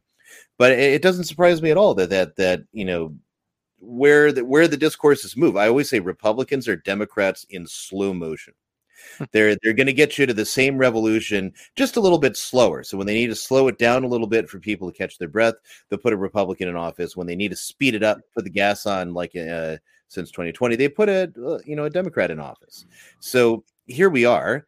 And conservatives are clapping like seals because these guys are doing something gravely contrary to natural law before we've even gotten a church teaching or, or um, you know what what should be obvious from divine natural law or divine positive law. And donum vitae you know it's the magisterial teaching of the church says that this is wrong right? So at, at, every level we you know we, we should know that but we don't. And then again oh well and i, I kind of I, I looked at this way back uh, when I was breaking free of the Republican thought is like, how did I get so mired into doing whatever Republicans were saying? Where I even started to support the Iraq War until I realized I was being propagandized on the whole thing and realized the whole thing was wrong. And and I looked at it from the standpoint of, you know, the whole culture is against you on abortion, but here's Rush Limbaugh, and here's Sean Hannity, and here's Talk Radio, whatever. Here are the Republicans that are going to champion in our life issues. So you start supporting them, and then you start taking an interest in the things they're saying. And some people can rise above what they're hearing from pe- people in authority or people who seem to, you know, command an audience. Like Rush Limbaugh was a brilliant entertainer. You know, he was great to listen to. I did not agree probably with a good amount of what he said. Period. And so but uh, what about if you know you check your brain because you like the guy or he's entertaining and then gradually you start to bring your your opinions around to forming like that and so and i knew catholics who listened to sean hannity that started to soften on birth control because he was a public heretic and uh, before he became a public apostate he was a public heretic who denied the catholic teaching on birth control right um somehow that that that became more acceptable because somebody we like is saying it. Yeah. And that's where the Republicans will always bring it. So that's where we are now. The logical conclusion of that train wreck is to this point where people are clapping like seals because two gay men are going to adopt two babies from surrogate mothers, which uh, we should know is wrong. Oh, but he's conservative, so somehow it's okay. Well, and and and here's I think the the larger point uh, behind that. If if you are someone who congratulates this guy Dave Rubin again. I don't know who he is. I don't know anything about him. I know that he's a fairly popular, you know, conservative, uh, and he's got a couple million followers. If you are someone who finds yourself congratulating him for violating the natural law, but because he champions your so-called rights to lower taxes, uh, and he he appear, he's fiscally conservative and you know he's a war hawk neocon or whatever. And and and he, and he hates he hates putin and and loves uh, zelensky. All that means is that your true religion your true uh, ideology is is gop boomerism. It's it's gop boomerism is your true religion and you place that ahead of the catholic faith. So my my exhortation matt to any catholics who uh, are tempted to congratulate uh, Dave Rubin on this thing. And by the way, we're we're gonna we're gonna talk about homo narcissism. We're gonna talk about homo grooming. Uh, I have some very disturbing videos from public schools. Matt Gaspers is joining us from Catholic Family News. It's an honor to have you with us. One of the things that we do on the rundown is we bash public schools. We have the public school is a mortal sin segment, which we almost uh, every week talk about. This week it'll be the most gruesome things that you've ever seen. Um, but but but notwithstanding all of that, these guys are doing it in plain sight with the adulation of, you know, like the Mitt Romney class. Wow. Well, sad to say, I'm not surprised uh, that uh, article that you had displayed on the screen just a minute ago is a great article by uh, Dr. Peter Kwasniewski, published by a few years ago at 1 Peter 5, called "Why Conservatism is Part of the Problem, Not uh, Not Part of the Solution." I love the the graphic that was chosen, a sloth, because, because it, it's like uh, Ryan said. Uh, Dr. Kwasniewski actually says in the article that conservatism is liberalism in slow motion, hence the sloth. Uh, but that's very true, very true. It seems to me that what we need are reactionaries. We don't need. We're, we're done with conservatives. What we need are counter-revolutionaries. You know, I'm a big fan of TIA, Tradition in Action, Dr. Marian Horvat and her outfit in Mhm. Southern California, Orange County. Um, I'm a big I, I'm a big fan of Dr. Plinio uh, and and the TFP. The I'm a big- counter revolution, yeah. That's right. We, we need counter revolutions. We, we we don't need conservatives because because conservatives are just James. They're just slowing the process down. They're just saying, well, you know, conser- a conservative today argues about how we can best manage national health care. Right. Well, they're just conserving the the status quo. That's they're not actually doing anything. Yeah. we need, we need to, move, we need to move in the opposite direction. We need someone to push back, not just to slow down. Right. Yeah, so here's something interesting. Um, uh, many of the uh, viewers will, of course, know G.K. Chesterton. In about, uh, I think, 1910 or so, he wrote a book called What's Wrong with the World, which he brought to the forefront of his readers uh, the idea of two people, uh, Hudge and Gudge. And what Hudge and Gudge are in today's uh, world would be representative of what the Republican and uh, Democrats are. And so listen to this short uh, excerpt. You know, uh, this is what he writes. Uh, there's none other than the political antagonist that we know as liberal, Hudge, and the conservative, Gudge. There was an important third individual in Chesterton's discourse known as Jones. He was not a gentleman of the governing class, but merely a member of the lower orders of society, the common family man. The key to Chesterton's politics is that he refused to take part in debate between Hudge and Gudge, but rather judged them both by the test of Jones. What he asked, had Gudge, the industrial capitalist, done to strengthen the family of Jones? What had Hudge, the socialist idealist, done to strengthen the family of Jones? In other words, he's conveying to us what is happening today. Gudge rules by a coarse and cruel system of sacking and sweating and bisexual toil. When he says bisexual toil, he means you know, using the sweat of both, uh, you know, the, the, the man and the woman, which is totally inconsistent with the family and is bound to destroy it. And Hudge calls a woman's work freedom to live her own life and says the family is something we shall soon gloriously outgrow. This is 1910. This is Chesterton looking at the world and seeing exactly what is going to play out in the future. So his idea of conservatism of course, we know the uh, conservatives of England have been moving at you know a quicker pace than the conservatives here in the U.S. But we're slowly all starting to be on the same trajectory. We've always been on the same trajectory, but we're slowly starting to converge ideas. And this is what was evident to someone like Chesterton back in 1910. And this, to your point, to uh, uh, Peter Kwasniewski's point, you know, this is so all slow motion. It's but it's all going in the same direction. Yeah, no, no, no doubt about that. Now let's let's continue with our segment. Oh, here we go. What is what are you showing? Oh, Revolution Counter. Oh, that's an older copy too. That's an Yeah, old, much that's the original copy. cover. That's the original Yeah. cover. And so he Yeah, says bet that's not in uh, a English few either. things in here. Uh, I'm not going to sit here and read it. I hope you get the book, but uh, about counter revolutionaries that are semi counter revolutionaries, which I, I take to mean from the way he describes them as conservatives as we mean them today. And that the revolution still, he says, has place in their hearts. So they can't be true counter revolutionaries and they'll still give way to everything in the revolutionary process. And they're still hoping for that revolutionary utopia. So as a result, they they never break free. And you know, mm-hmm. much like you know, much like our today's conservatives, the revolution of mo- modernity is still very it, it's mandatory in their their consciousness, in their hearts, and in the way they approach everything. They can't let go of it. So the idea of getting these people to break away, do something truly counter-revolutionary, to truly rebel against the system, it's not really going to happen, or they're only going to do it in such a way that just perpetuates the same principles of the revolution. Um, you know, various conservatives that are very anti-government, right? But they're waving around, "Don't tread on me." They they they would be just as fine with the government a hundred years ago that was stamping the people down back then. But hey, my taxes are lower, so I guess it's okay. Yeah, yeah, good point. You're right. I have a Um, question for you. Are you, are you reading out of the uh, Portuguese version of that book? he would. Yeah. Anyway, He would. carry on. Yeah. So Second edition, copyright 1980.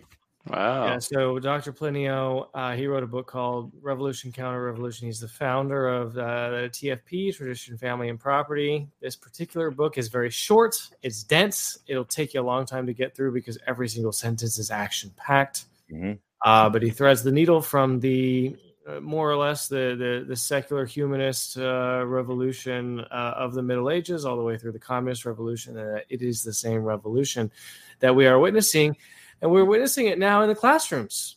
And in the classrooms, the uh, public school teachers who have control over your children are behaving as follows.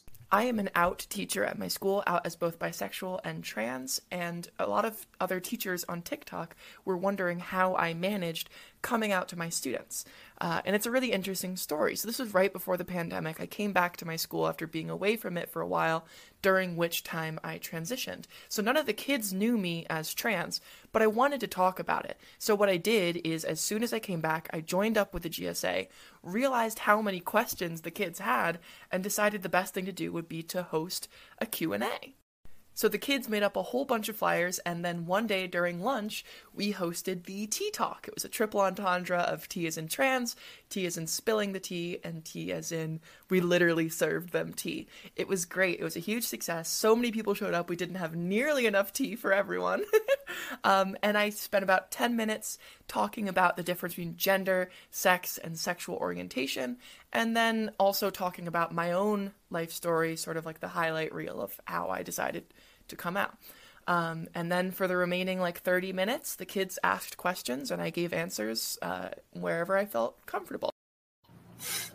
Matt, So is that, that person is a, a male by a lot. Like, is that right? Did I, or is it the opposite way around? I, I think the most accurate description of that person is to call it a witch, and I think I think we used to burn witches at the stake, and we were better off, Matt. oh, fair enough. I, I, mean, I don't know. I don't know what to do with that. By the way, that's the most mild of the three that I'm going to show you today. Of the three videos Wow. from the groomers in the public school, Matt, I have said now. I there are exceptions to this, but I have said generally, general principle, and I want you to react to this. Public school is a mortal sin. I mean, for I know for myself and my wife, we certainly would not feel comfortable sending our children to public school. Um, you know, just too many, too many mine, too many landmines all over the place, and you know what's what's the point of uh, sending them to a place for you know six, seven hours a day where you're going to have to deprogram them every day, every day at the end of the day. You know, it's just it's not a good thing. I don't. I guess I've never thought about it in terms of being um, mortally sinful, but it's certain. I mean, I don't know. It, it de- probably depends on your your circumstances and Sure. I know. hundred percent. There are exceptions to the rule, but I, I, I think, I think I'm, I'm okay in defining the rule as, um, as, as being public school is more than likely a mortal sin. Look at this teacher. Showing up to teach fourth grade the day after the Don't Say Gay bill passes through the Florida House.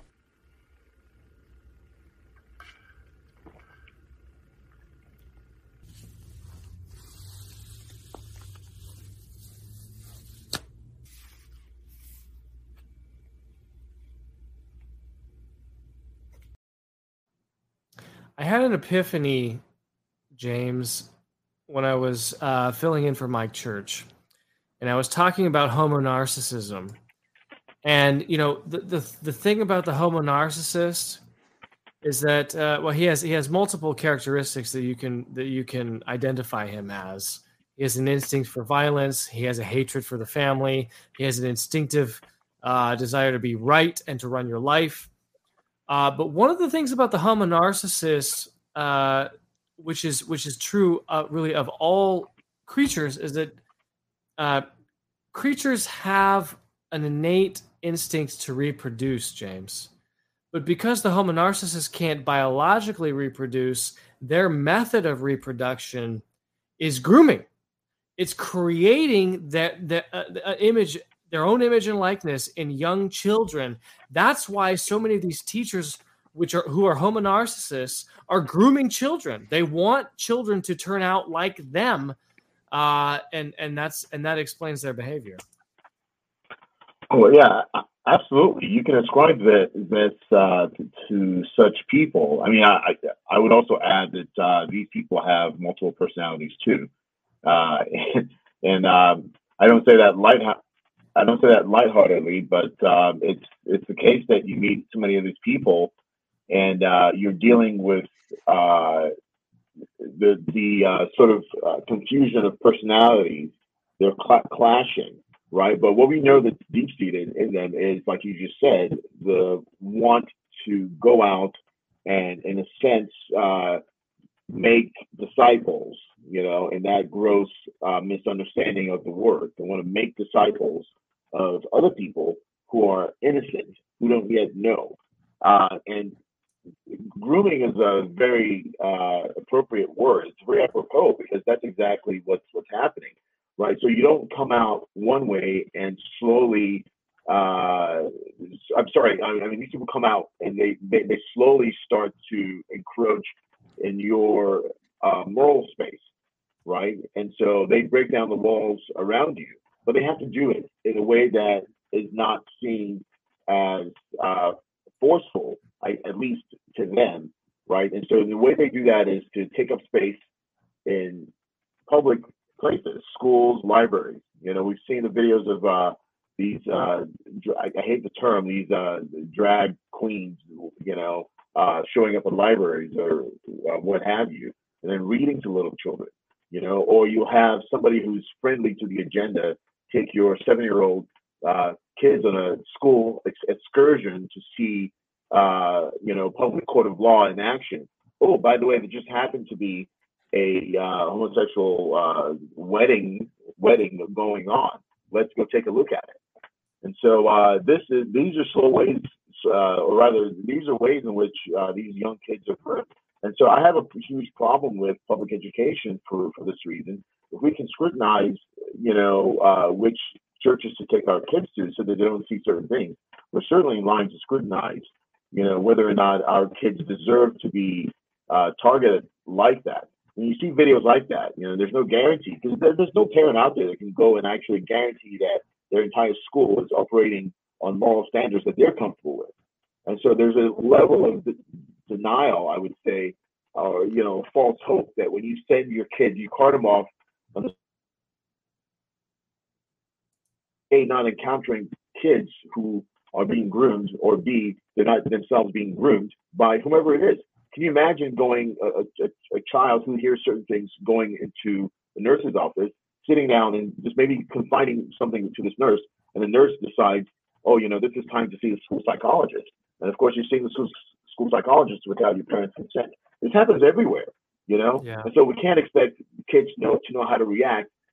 You know, uh, you know, the, uh, the best way they can when they're under pressure. This is public school education. This is what it is. And so we have to call it out for what it is. Uh, of course, you know, there are always exceptions, but now nowadays the exceptions are getting fewer and fewer because of all these egregious offenses we're seeing out, out here. There's not a video that you've shown that millions of people haven't already seen, or at least have been shared, you know, across families. Because we're all talking about this. You know, well, um, and, and, yeah, you mentioned you mentioned the fact that that they say that they are open about the fact that they're coming for our children, and that yeah. While while you were talking, it, it kind of jogged my memory, and I pulled up this this older video. They are coming for your children, and I want you to look into the face of this man who is part of the San Francisco Gay Choir. I won't play the whole thing, Uh, I'll play enough of it for you to see the. F- they are coming for your children. They want your children. Celebrate Pride on the progress we've made over these past years. There's still work to be done. So, to those of you out there who are still working against equal rights, we have a message for you. You think we're sinful? You fight against our rights. You say we all lead lives you can't respect. But you're just frightened. You think that we'll corrupt your kids if our agenda goes unchecked. Funny, just this once, you're correct. We'll convert your children. Happens bit by bit, quietly subtly, and you will barely notice it. Look at how evil this man is. I mean, seriously, look at the evil in his eyes, Brother Martin. We will convert your children. It happens bit by bit. The song goes on and on. It's it's despicable. I'm, I'm going to exactly what I mean. You know, yeah, they're doing it very maliciously. They're doing it with the intent that you've just uh, mentioned, and they're doing it in a way that you may not even notice as a parent. I don't know the jargon that's out there, of course, uh, but I've been I've been spared um, a lot of this mess, you know. Uh, but I don't wish this on anybody. And and they're doing it. They're doing it on purpose, brother. And to Novus Ordo piano music. no coincidence. But to be honest, this whole you know displaying one's sexual preferences out in public, wearing wearing their desires, their their sinful, lustful, perverted desires. It started bit by bit in the sense that heterosexuals started dressing immodestly centuries ago. Um, once people just started dressing to, to express comfort rather than modesty, to show more more and more skin, uh, to wear tighter and tighter clothes in public, that only then paved the way for people to start dressing according to their desires uh, to, to please to please other people in their eyes. Um, so this has been happening for a long time. It wasn't just like a, a flip of a switch one night in, in 1969 where things just switched. It, it was it was progressive. It was pro, uh, progressional uh, for a couple more centuries before that, for sure. Yeah. John Vennari used to refer to this, and he wrote an article for CFN, which is available on our website years ago, called the the social kingship of LGBT permeate every vestige of society. That's available on our on our website. He goes into, I think he quotes at length from a book which was published either in the late 80s or early 90s that laid out the the strategy. It's kind of like the Saul yeah, it, it, was a white paper after yes. the ball. Yes, it was a white title. paper that they put together in the in the in the 80s, Matt, and it was and it and it was all the steps that the that the alphabet people were going to take.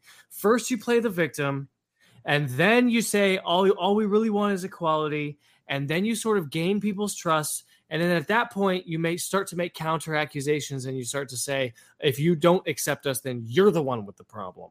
But never, but like the, the red line was never discuss what you're actually doing, the right. physical acts of the alphabet people. And this is what alphabet people, so-called former alphabet people, you know, the, the people who who say, "Oh, I've been Catholic for 17 seconds, and and I'm a former alphabet person who was married to a man, uh, but now you have to take me seriously, and now I'm a public commentator." This is what they de- they never discuss the act of sodomy. Right. Right. Exactly it's a process of uh, i mean it's you know the old analogy of the boiling the frog in the pot a little bit at a time just like that that man was singing so maliciously. That's that's exactly the strategy. You have to mm-hmm. desensitize people over time and make them look like you know quote unquote normal nice um, yeah.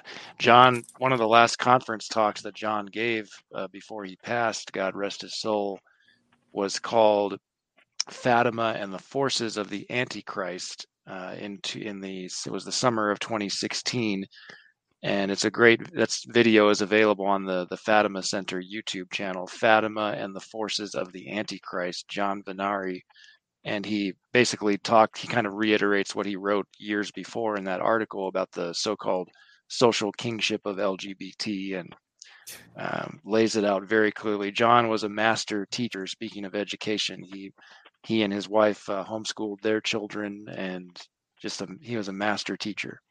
Yeah, he he was, and and I I am happy to say that I, I've met uh, some of uh, the Vennari children, and they are fantastic people, and God bless that family. Yes. Um, final groomer video, and I'm going to kick it over to you, Ryan. At this point now, the groomers are so empowered, they're so emboldened, they're so entrenched in the public school that if you misgender them, it will not only ruin their day, but they'll have to go out to TikTok and and and send their co- their crocodile tears out there because some child misgendered these groomer teachers. I usually love my job, but lately, the one driver that doesn't listen just constantly misgenders me. This person pretty much made it so I hate going to work. Freaking hate it right now. And I love my job. I usually love my job. I love working with these kids. I love doing it. There's only 20 more days left in the school year. Like school days left for me to work. And I just like every day I'm trying to convince myself that I can do it. It's just like, to just go through the day. I'm just tired of getting misgendered and ignored all the time by her. She doesn't listen. I correct her all the time and she just doesn't listen. So th- this is something that's people. I'm not real familiar with TikTok, but they post this in public. They post that kind of a tantrum in public. yeah, I mean, we, we live in a we live in a voyeurist society where you know you, you want to post all of. I mean, I can't imagine. You know, all of us have our difficult days for legit, actual, legitimate reasons, but I can't imagine ever actually publishing that for the world to see. Like, what what could possibly, what good could possibly Well, come for, from for, that? for, for the modernist to emote is is the is the uh, quintessential experience of reality. That that reality is defined by having an emotional experience. That's it. It happens inside your mind. I think, therefore, I am. And um and, We and all so went through that stage. It was called uh, middle school and high school. we grew up. Uh, it's one of those when I see something like this, I see somebody that um, essentially never grew up. I, whatever happened in their life, uh, God forbid they were abused somewhere and that, that caused that. And I don't want to make you know capital out of their suffering in any way, but Right. if that's merely a um, i- from the abuse that is, but uh, if that happened, but if that's merely I chose to be this way, I, I felt in my heart that I'm, I'm one of uh, that I'm really this person. I'm not even going to try lest it cause another video to be produced. Um, you know, and then the response is to emote and to cry and to take it so personally. You have to cry about it in, in a public video. Um, you know, people say things that are hurtful. That's life in public. as soon as you stick your face out in public for any reason, there's going to be someone at some time that is going to try to smack you back into obscurity just because they can. Maybe you deserve it, maybe you don't. Depends on what you're doing. But that's if you want to be in public doing anything, whether it's on a channel like this, if you want to be in education where you work with people, or you anywhere you want to be where you have to work with people. Right. Somebody is not going to like you, and somebody is going to say something bad about you. It's the human condition. And we either learn to make the best of it or you're going to be an emotional wreck. And, you know, men and women who are truly mature, men and women, they take these things in stride, they move on, or it just inspires them to do better. Um, a- and, that's part of, I or think, at the very least, they don't post their tantrum in public. right you know you go home and cry a little bit drink drink some wine or drink some whatever it is your your, your drink of choice um and my my drink of choice is coming after the stream but uh got a date with some Irish whiskey thanks to uh, the fir- first Vespers of St. Joseph. But um, anyway, th- th- that's that that's life. It will happen, and so it's the emotional wreck that these people are, and these are the people that we want, you know, teaching our kids. And um, it's apart from even the alphabet question, they're so emotionally broken that this is how they have to whine and cry and do these things. It, it's a sign there are no men left in the mainstream of society, just as there are a few real women left in the mainstream of society. And women always get tagged for being emotional, like yeah, yeah. Um, emotion it, it, it's natural for women to be emotional to a point it's actually part of their natural perfection that god gave them and it's not a vice but when it's properly ordered and so a woman properly ordered too is not going to emote like this in camera because she'll have a natural sense of modesty. She's not going to put that out there. And, and the, very notion by which these things exist have been completely eroded in modern society altogether. I mean, eh, but it's it's it's it's modesty, it's decorum, Mhm. it's uh, it's justice. I, I I mean, it's it's. I don't even know where we start. I mean, we, we one of these days on the rundown, we should we should talk about the four cardinal virtues and the lower passions and the and the cogitative powers because I, this is just something that people don't understand, and a lot of uh, you know sort of mainstream Catholics don't get it, and they like to talk about oh charity and all this.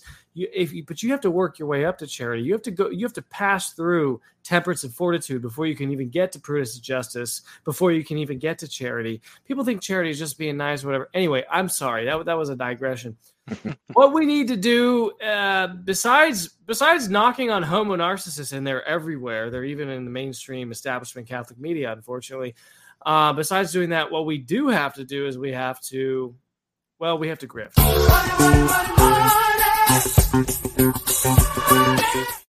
We have to grift, ladies and gentlemen, because every week on the rundown, we are trying to steal your money. That's what we do on the most trusted podcast in the history of humankind. And the first person who's always up trying to line your line his pockets with anything that's in your pockets is Ryan Grant at Mediatrix Press. That is right. Um, so I have uh, just a couple things to put out there. Um, thanks to everyone who bought the St. Joseph book. Um, you know what? I should, in a minute, I'll walk over and grab that. Um, you know, meditations on the life of Saint uh, Joseph, the spirituality of Saint Joseph, the virtues that Saint Joseph practiced for every day of the month of March. I will have another one uh, for the month of May for Our Lady, and another one for June for the month of the Sacred Heart. I have a feeling that uh, the subjects we were just covering, June is going to be made as miserable as possible for us. Uh, I, I have a feeling it's going to be more in your face than it has ever been in history. And so, uh, so when I have that in the month of June, the month of the Sacred Heart, the meditations for every day of the month of June, uh, that's a book you'll probably want to be getting. So, uh, th- that being said, um, I am now at a point where I can mention this. If I uh, Ooh, breaking news from Mediatrix Press. should be right. Let's see if this actually works. Yep. Send me the press release, Ryan. We'll publish it. Okay.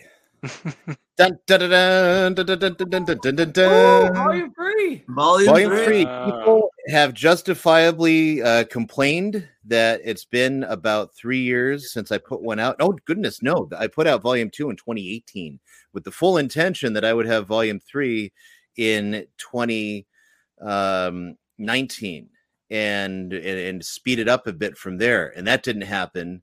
And then when I was going to finally get the gumption to do it, and I've made this in other places just by way of explanation, not any sob story. But that's when my daughter died, and I was the very day I, w- I was reading through the Latin to get ahead uh, on this. And in all of 2020, I didn't even touch it. I didn't even look at this. And I finally got back on the horn last year.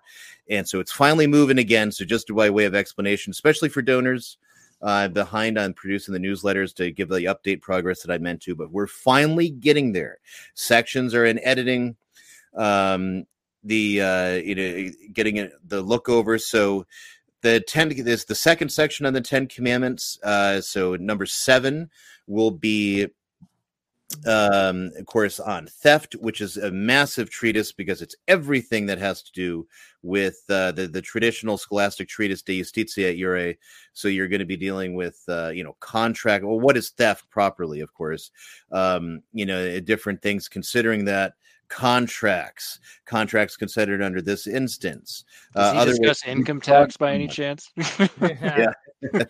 And uh and of course and usury the big one that everyone wants in this volume will be usury and that's gonna that was the lengthiest part um i had to spend a lot of time double checking things in the civil law of the 18th century I have the been waiting for that. examples.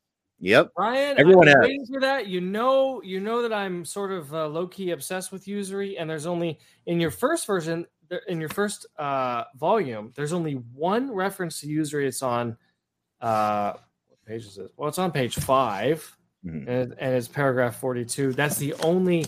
I, I know this because I I have my little dog tag in here. I have my There little go. my little. Uh, I I am I am ruthlessly looking for every because I think proper and gentlemen, section for treating it. So, and then it'll go to the eighth commandment on lying, on detraction, on slander, and all those particular distinctions. Ninth and tenth are footnotes because they're more or less covered in the previous treatises. And so, and then that will be it. And it'll be a big wonking volume. Um, I still have one more section to finish translating on it, but so much is going through the editors now that I have good hope to see that out this spring. So, and otherwise, I wouldn't have even put up the graphic. So, so that's a plus. Uh, the next volume after that, and I'm just going to try to keep going some low key work on Bellarmine, but try to get these volumes out of the way because they're the most tedious, and I'll be able to move faster with one when I get done with the other. So I'm just going to keep moving. Um, so after that is ecclesiastical precepts, and then we're going to get to the sacraments, all the the moral considerations in the sacraments in terms of their administration and reception by the by the faithful. So that'll be a really interesting section uh, for a lot of different discussions in the tradition. Um, you know, all the, and of course matrimony. Everyone wants to get there because everyone wants to know what you can and can't do. I always get emails, and it'll always go with I check with this priest, a very good traditional priest, about X, which I won't dare even mention. uh, Yes, number yes, nine thirty five de matrimonio. That'll that's enough if you know what that that one refers to. Can I? Uh, a- can, and I can I just say, Twitter's not the place to ask these questions. Yeah. It's not. if you have questions about the sixth and ninth commandment, if you have questions about the matrimonial matrimonial bedroom, do not go to Twitter. What is wrong with you people?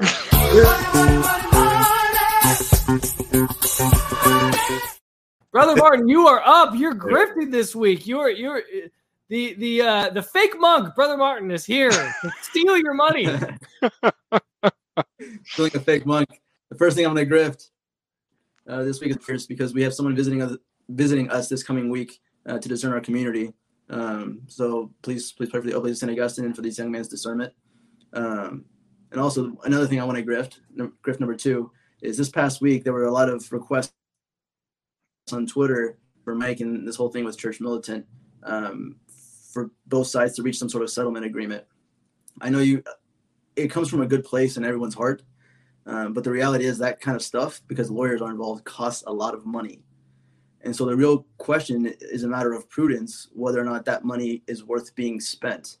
Um, because sometimes there's there could be a side in any contest of litigation where the money would be better off like lit on fire because at least it would provide some sort of heat, you know, in cold weather. So if if you want to uh, propose something like that, um, a settlement, whatever, you can go to his link, give this and go to slash defeat CMTV and, and offer him something for it because Mike's doing this all out of his own pocket. Um, and obviously, you know, you need money to get to the finish line. And if you're going after settlement, settlement, settlement, settlement, settlement, all failures, you're going to have less and less out of your own pocket to reach that that finish line.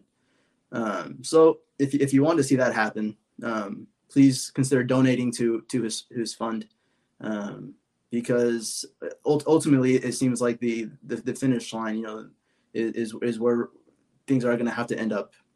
So um, I mean, that's just I mean from from what I'm seeing on Twitter, that's that's what it seems to me because um, you, you, you try to get goodwill out of them, and they, they don't seem to have it. like they they, they tweet uh, Mike needs to accept our terms in order for there to be a settlement. It's like, well, we all expect some sort of compromise. I mean, that's just that's just how Christians do things. We compromise. We reach a middle ground.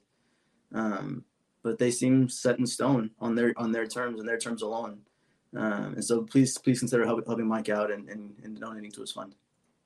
I didn't know you were going to do that. Thank you so much for that.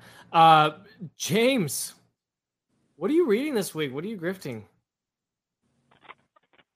Very good question. Um, since this week we've been put back into the mindset of Fatima, uh, and Matt Gasper has mentioned something about this in the beginning uh, of the show. Um, I'm reading this. This is The Whole Truth About Fatima by Frere Michel de la Sainte Trinité. Uh, it's a great book. You can pick this up uh, at, uh, I won't mention the website, but you can Google this, uh, The Whole Truth About Fatima. Uh, and That looks like it's volume three. Yeah. Yes, it's volume three, exactly. You can find uh, various copies of this uh, online. I don't uh, think uh, anyone on the show is uh, carrying it, otherwise I would have um, gripped it for you guys. But uh, feel free to pick that up at Catholic bookstores or elsewhere online. Great book to know. You have to read something like this to if you're a Fatima enthusiast. Uh, I mean, Father Fred, I mean, Frere Michel is one of the great writers who. Can you hear me? Yeah. I'm losing my audio. Yeah, he's one of the great writers. You don't want to miss out on this book. You want to pick this up if you can. Uh, and they're, they're they're pretty available online. I haven't run into. I was someone asked me about this last week, and I said they could pick it up online. I looked online. I found various uh, sites where where these books can be purchased. Go ahead and uh, grab one. Fatima enthusiast or Fatima fundamentalist? That's the question.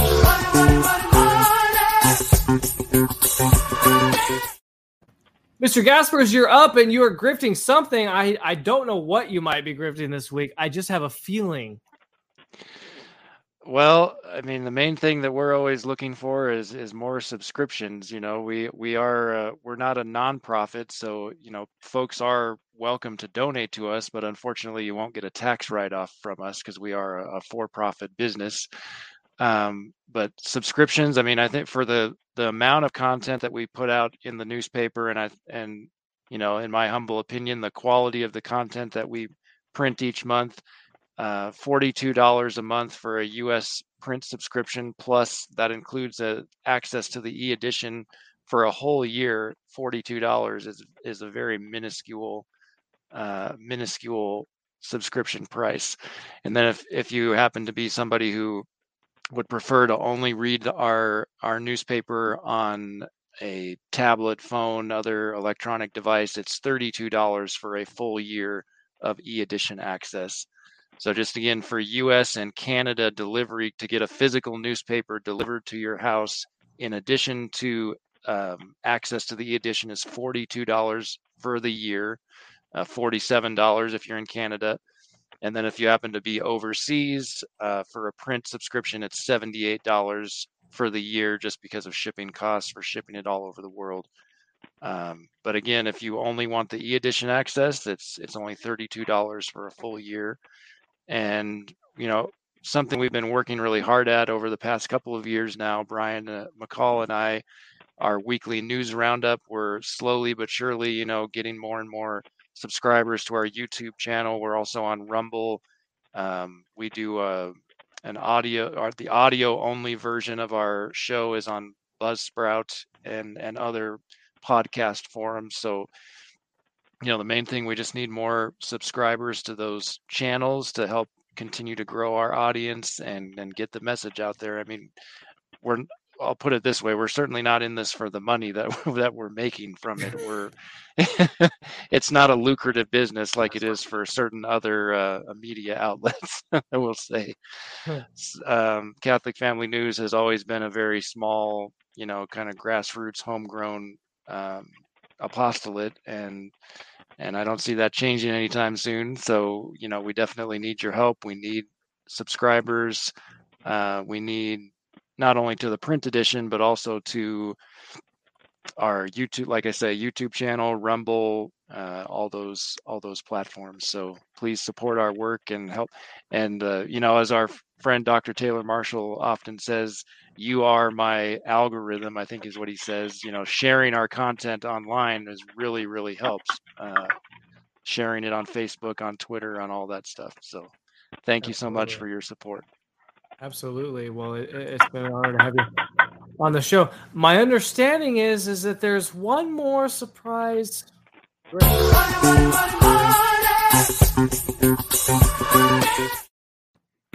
This is nothing that benefits me personally, but I was going to share a uh, cigar I had uh, this, I think, last week for the first time. Uh, Villiger Exclusivo. I think it will focus. Maybe if I got it closer. Um, anyway, um, my local cigar lounge, the Racketeer uh, Pipe and Cigar Lounge.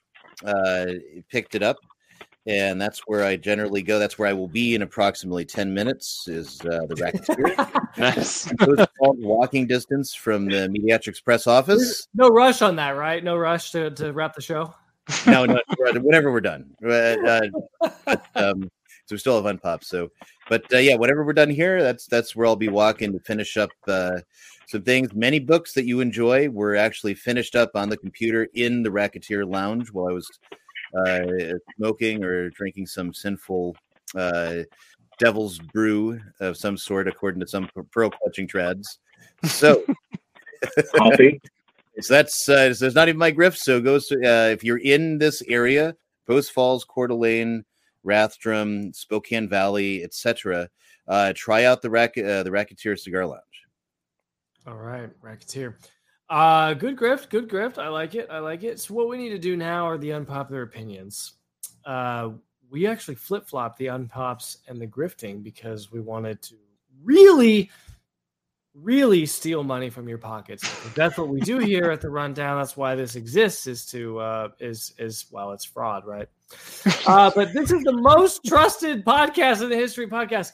And now what we're going to do is give our unpopular opinions, and those are the opinions which are the most objectively unpopular. Uh, we have to show last week's winner. Is it up? It's, it's up.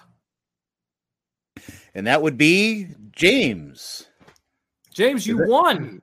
Was this an affirmative action thing? It was close. It was a close call, but he, he was beyond the margin of of error. was Uh. I, James had the unpopular opinion that we need to regularize gender gender segregation in gyms. This week we're going to do the unpopular opinions, and we're going to start uh, as we normally do now with Ryan. Okay. So, my unpopular opinion is that nursing women, um, women with very small children under the age of, say, three or four, um, probably should not go to church most Sundays. They should not, shouldn't have the position, especially when you live far away. It's one thing you're in walking distance, you pick up another mass, so the husband watches the kids. But when you're a half hour to an hour away, uh, and I know many families do this, and many families dragging through themselves through this. What good is it to drag yourself to mass, and then um, husband's going to struggle with a two-year-old in the church, and you're going to sit in a different room watching the mass on TV in a cry room so you can nurse your baby? It doesn't really make any sense. Historically, in the life of the church, uh, women with very young children who are nursing uh, or just given birth, they didn't go to mass. They didn't bring very, very young children to mass. Now, I'm not coming at this from the angle of, oh, how dare they make noise and disturb my mass. I, I could actually care less about that. But rather, it's not healthy for the woman. It disrupts, of course, the, the, the daily schedule where uh, nursing and cuddling that the baby necessarily needs for the bonding and for its life. Everything's disrupted. getting a car, getting locked up in a car seat, and then all she's going to do is just sit there and watch mass on TV um, in a cry room, especially when churches declare that uh, you know we, we don't want you in the church with the baby. We don't want you making noise. That happens in many places. So, um, and to back this up, Saint Alphonsus Liguori, I just mentioned uh, the forthcoming volume three. Here's volume two. Um, and he says it uh, very clearly, uh, very clearly. Um, uh, let's see, where is it? No, not there um yes so that women with very young uh, children are not uh, required to go to mass on a regular basis and women who has just given birth should have at the very least of six weeks. Women who have to uh, to, to nurse their own child and he has another thing where he says women should be nursing their own child under pain of venial sin. And you know, and he says very clearly here that if you know the, the spiritual needs the wife you know, demand it, the husband can stay home and allow the wife to go at least one or you know two times. But in general, it should actually be the husband that is going to mass with the older children and not the wife. So my unpopular opinion is that uh, rather than forcing our wives to you know go through the rigmarole with very little children, um, you know they they should actually stay home instead you know in, in a relaxing environment rather than somewhere else just to sit down and watch mass on tv and likewise too uh, after they've had birth, they, they should be out six weeks. There's a thing that now where the trad orders will right after the baptism, they'll do the churching of women because, well, the wife just happens to be there. And historically, that did not happen. Historically, the, the parents oftentimes did not even go to the baptism. It was actually the godparents that took them to the baptism. And the mother stayed in bed. And then when the churching of women's ceremony took place was six weeks later when you know the the, uh, the mother was now you know prepared physically to try to start going to church again when she could. But if there was no nurse there was no one to watch the baby she stayed home. And so that's my unpopular opinion. Don't drag your wives and put your babies in the car seat. Let them relax until they're at least you know three years old or ages where you can expect them to at least be quiet in the pew and hopefully pay attention rather than trying to spank and whip babies into into shape to be quiet for everybody else Trad scruples are going to have a big problem with this one, Ryan. oh yes there i mean win. i'm in it to win it You you decided to win this week. You wanted to win this week, Ryan. What about what about all these you know large Catholic families that have you know a, a kid every eighteen months? Does the mom just never go to mass for uh, like fifteen years? Yeah, that's where uh, once you have older children, you can adjust that a little bit. One and two, it, like Saint Alphonsus says that uh, you know the husband can also stay home so that she can go to mass as well. But you know, but uh, traditionally, that that's actually what was done. Wow. All right. But that means you have to be Uh, able to drive. then, yeah, then she has to drive. Yeah, Yeah, and how she'd have to have that? shoes too, and I'd have to I'd have to undo the chain that has her in the kitchen. But who's gonna make your sandwich when you stay home, Ryan? You could get hungry. yeah, that's uh, These are so many what ifs in this. In Hey, All right. for, for those of us fasting on Sunday until three o'clock in the afternoon, right? That's it. That's it. You're not supposed to fast on Sunday. What's going on with that? I already up with that? do because I mean, it, it, Exactly. unless I get it to an early mass, but um, because otherwise it ends up being that I you know because I won't eat until communion, and then if that's the the high mass, that gets out practically close to close to one, and then there's coffee and donuts, and I'll drink the coffee at least to finally break my fast, and then you know kids will be playing with their friends or whatnot, or people will be talking, and so I get out of there. 1.15 i get home it's 2 o'clock by the time i get home. And i basically fasted on sunday. Because that's that's it's like keep the ancient tradition or you know or, or don't fast Yeah. on sunday. One's more traditional. And so Travesty. Travesty. All see. Mike, all right. see, Mike, I'm in the mind of uh, Ryan. I know these things.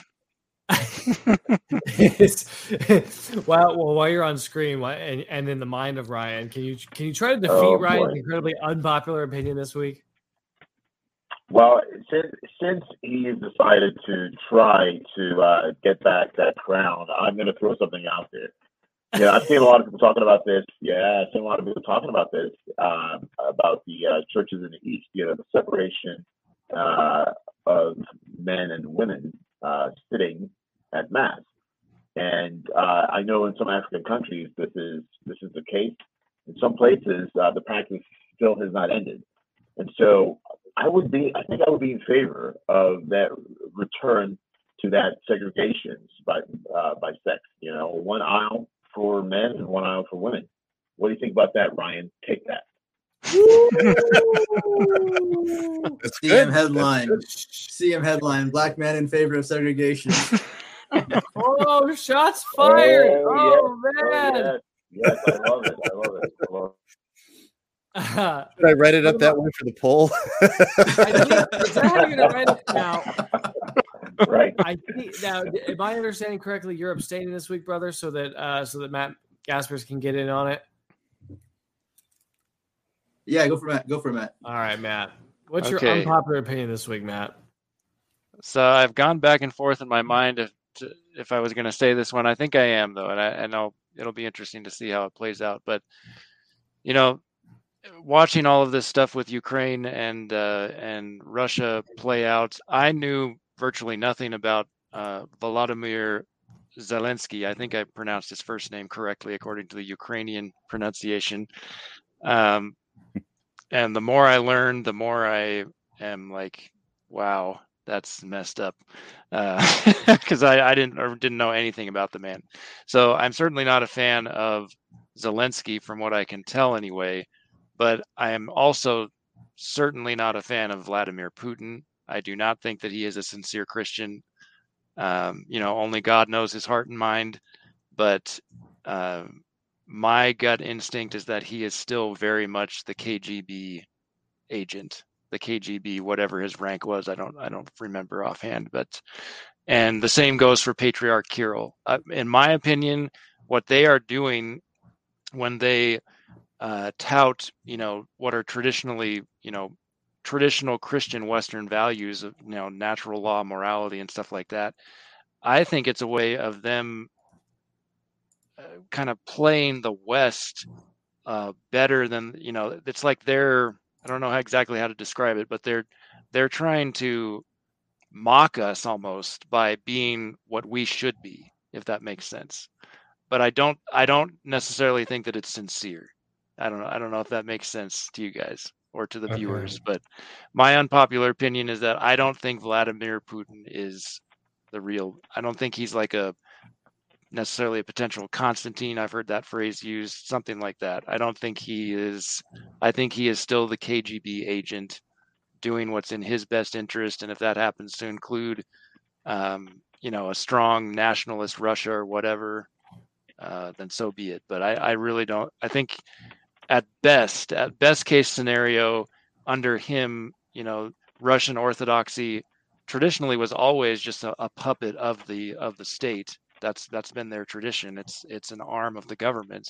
I don't think it's any different under Putin with uh, Patriarch Kirill, who was also a KGB agent. So you're saying you're saying that they can both be bad. You're saying they're, it's, it's not an either or. You're totally breaking down our our dipolar way of thinking, our paradigm of thinking. It's either red or blue. It's Republican or Democrat. It's conservative or liberal. You're saying that they could both be bad, and my brain is exploding. I mean, I hope for his sake that you know maybe that I'm wrong, but um, I would be shocked to know that I am wrong in this case. And so we'll see. Maybe, but maybe this forthcoming consecration will change things. I, I certainly hope so for the sake of his soul, and I hope for the sake of the Ukrainian people uh, that they have a good, you know, one day once again have a good actual Christian leader like they like they should, like they historically, you know, they are a very i know that and same thing with the russian people the i know the christian faith runs very deep in the the soul of russia same thing with the soul of ukraine. So we will see what the effects of this uh, consecration next friday might be for that. So We'll see or we won't see. Either way. yeah All right. Well, since brother threw a curveball, normally I'm the one to abstain from giving you an unpopular opinion when we have a guest on, but brother just texted us in the last in the, in the 11th hour saying i'll step aside i'll dive on this grenade and i'll step aside so I, I had to pull one out of out of the ether and my unpopular opinion this week is that not that most modernists are not objectively like they're not they're not trying to be evil they're just accidentally evil. And what, what do I say by that is when you look at any moral act, it has three components to it. You have the object, the circumstances, and the intention. And what we have all been co- co- coaxed into thinking uh, is that the intention is the most important. You know, you've heard the phrase that good intentions uh, uh, are, are the path to hell, or whatever the phrase is. Um, the truth is, is that most modernists do believe that the intention of a moral act is the most important thing. Well, I tried to do good. I intended to do good. It doesn't matter if they don't actually look at the intrinsic moral character of the act, nor do they look at the circumstances. For example, uh, giving to the church is a great idea. Giving to the church uh, in front of everybody when I t- when I take my my billfold out and I just start throwing hundreds down uh, in front of everybody. Circumstances not so good. Maybe if my intention is to do good for the church, but I do it that way, it's still not a good thing. And so they say that, the, the- you know they say that the um, intentionality. So my my unpopular opinion is that many modernists, many wicked men and women, libertines, let's call them, they f- have falsely been taught that so long as you intend a good outcome, even if you don't achieve a good outcome, it's okay. And I'm not saying we're consequentialists. We're not consequentialists. We actually don't care about the outcome. What we care about are the integral good. And the integral good is defined as whether or not the thing is intrinsically good. So, for example, you, you can't ever have an abortion ever for any, I mean, that's it. You cannot intend to kill a baby for any legitimate reason. Um, so you can't say, well, but my intention is to have more children down the line, or my intention is that I'm going to have a better life, or my intention is that I have this apostolate, and so you know, to keep my apostolate, you know, I can't be distracted by. It. No, the intention can never outvote or outweight the intrinsic nature of the thing. But most modernists haven't been taught that that there is actually a hierarchy of goods within the construct of the uh, of the uh, integral good and the fact of the matter is, is that the intention is like the least important thing. It's the least important among the things. I mean, the circumstances are more important than the intention. Um, so, uh, so my my unpopular opinion is that it's not their fault. Most modernists are evil. Yes, in an objective sense, they are evil, but they're not intending to be evil. See what I did there? They're not intending to be evil because they've been told that the intention in, a, in any moral act is is the most important thing. And so, what we need to do to counteract liberalism and to counteract modernism is to recatechize not only ourselves, our neighbors, our friends, our families, our communities, and our parishes, especially in the hierarchy of what makes an act intrinsically good, in integrally good. And it's it's whether or not you know it's it's the it's the the, the object itself, it's the circumstances, and then finally, lastly, almost as an afterthought, it's the intention.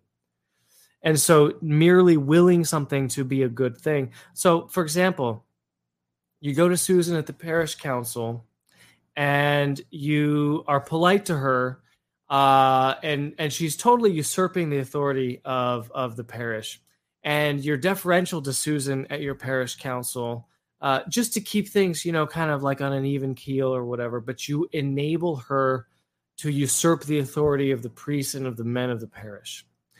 But you do so with the best intention of mind of i want to keep things on a level playing field. I don't want to cause anything at my parish. You have placed intentionality the least important thing as the most important thing because the fact of the matter is, is that a woman usurping the authority of a man is itself never okay right or almost never okay maybe circumstances in that case could uh, could, could counteract because you might have a Saint Joan of Arc uh, uh, situation, but you don't have a Saint Joan of Arc situation at your parish. Okay, Susan at your parish council is not Saint Joan of Arc, and you cannot comply with her usurpation of the authority of the man who is the priest. So in that case, and I, I'm I'm rambling here. Uh, but you can't you just you can't you can't fault liberals because they have been trained and even most conservatives have been trained and even a lot of trads have been trained into believing this false belief that if i well if i have the best of intention then it's all okay. No intention is the last thing you need to look at. And by the way putin is a war criminal. Did you know that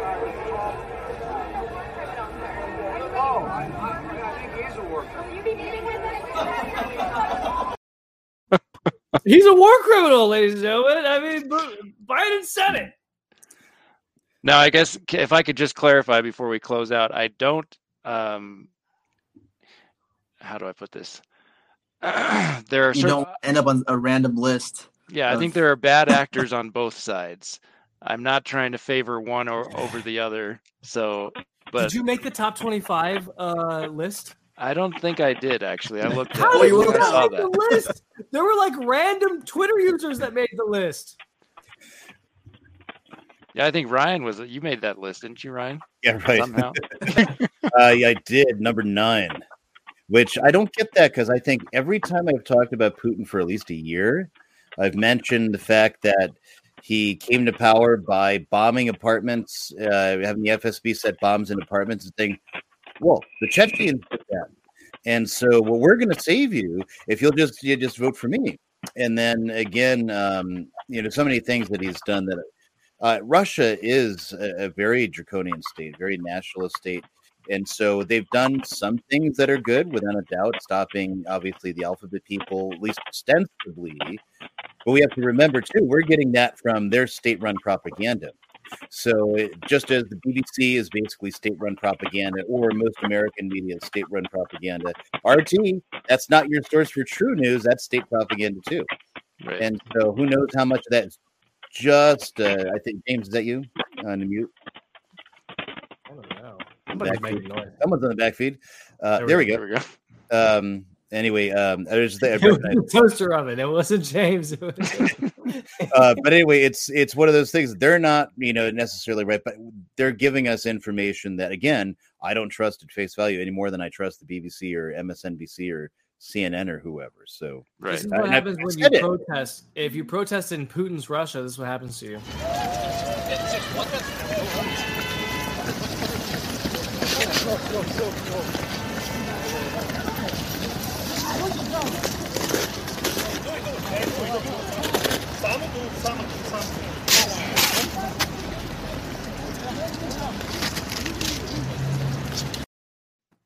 and the, the Putinophiles, um, you know, the people that think Putin is the greatest thing and the savior of civilization and whatnot, you know, they they praise the Canadian truckers for standing up against that very thing, and yet they they promote, you know, Putin doing the thing they condemn in Canada. Exactly. Which is it? I I I, don't understand it any more than I understand how I made number nine on this list. But No, I that was that was a surprise. I, I think I made number eleven, which to be honest, there were like a Mhm. hundred people ahead of me that should have been on that list. right. Um, this is the rundown. Thanks for watching.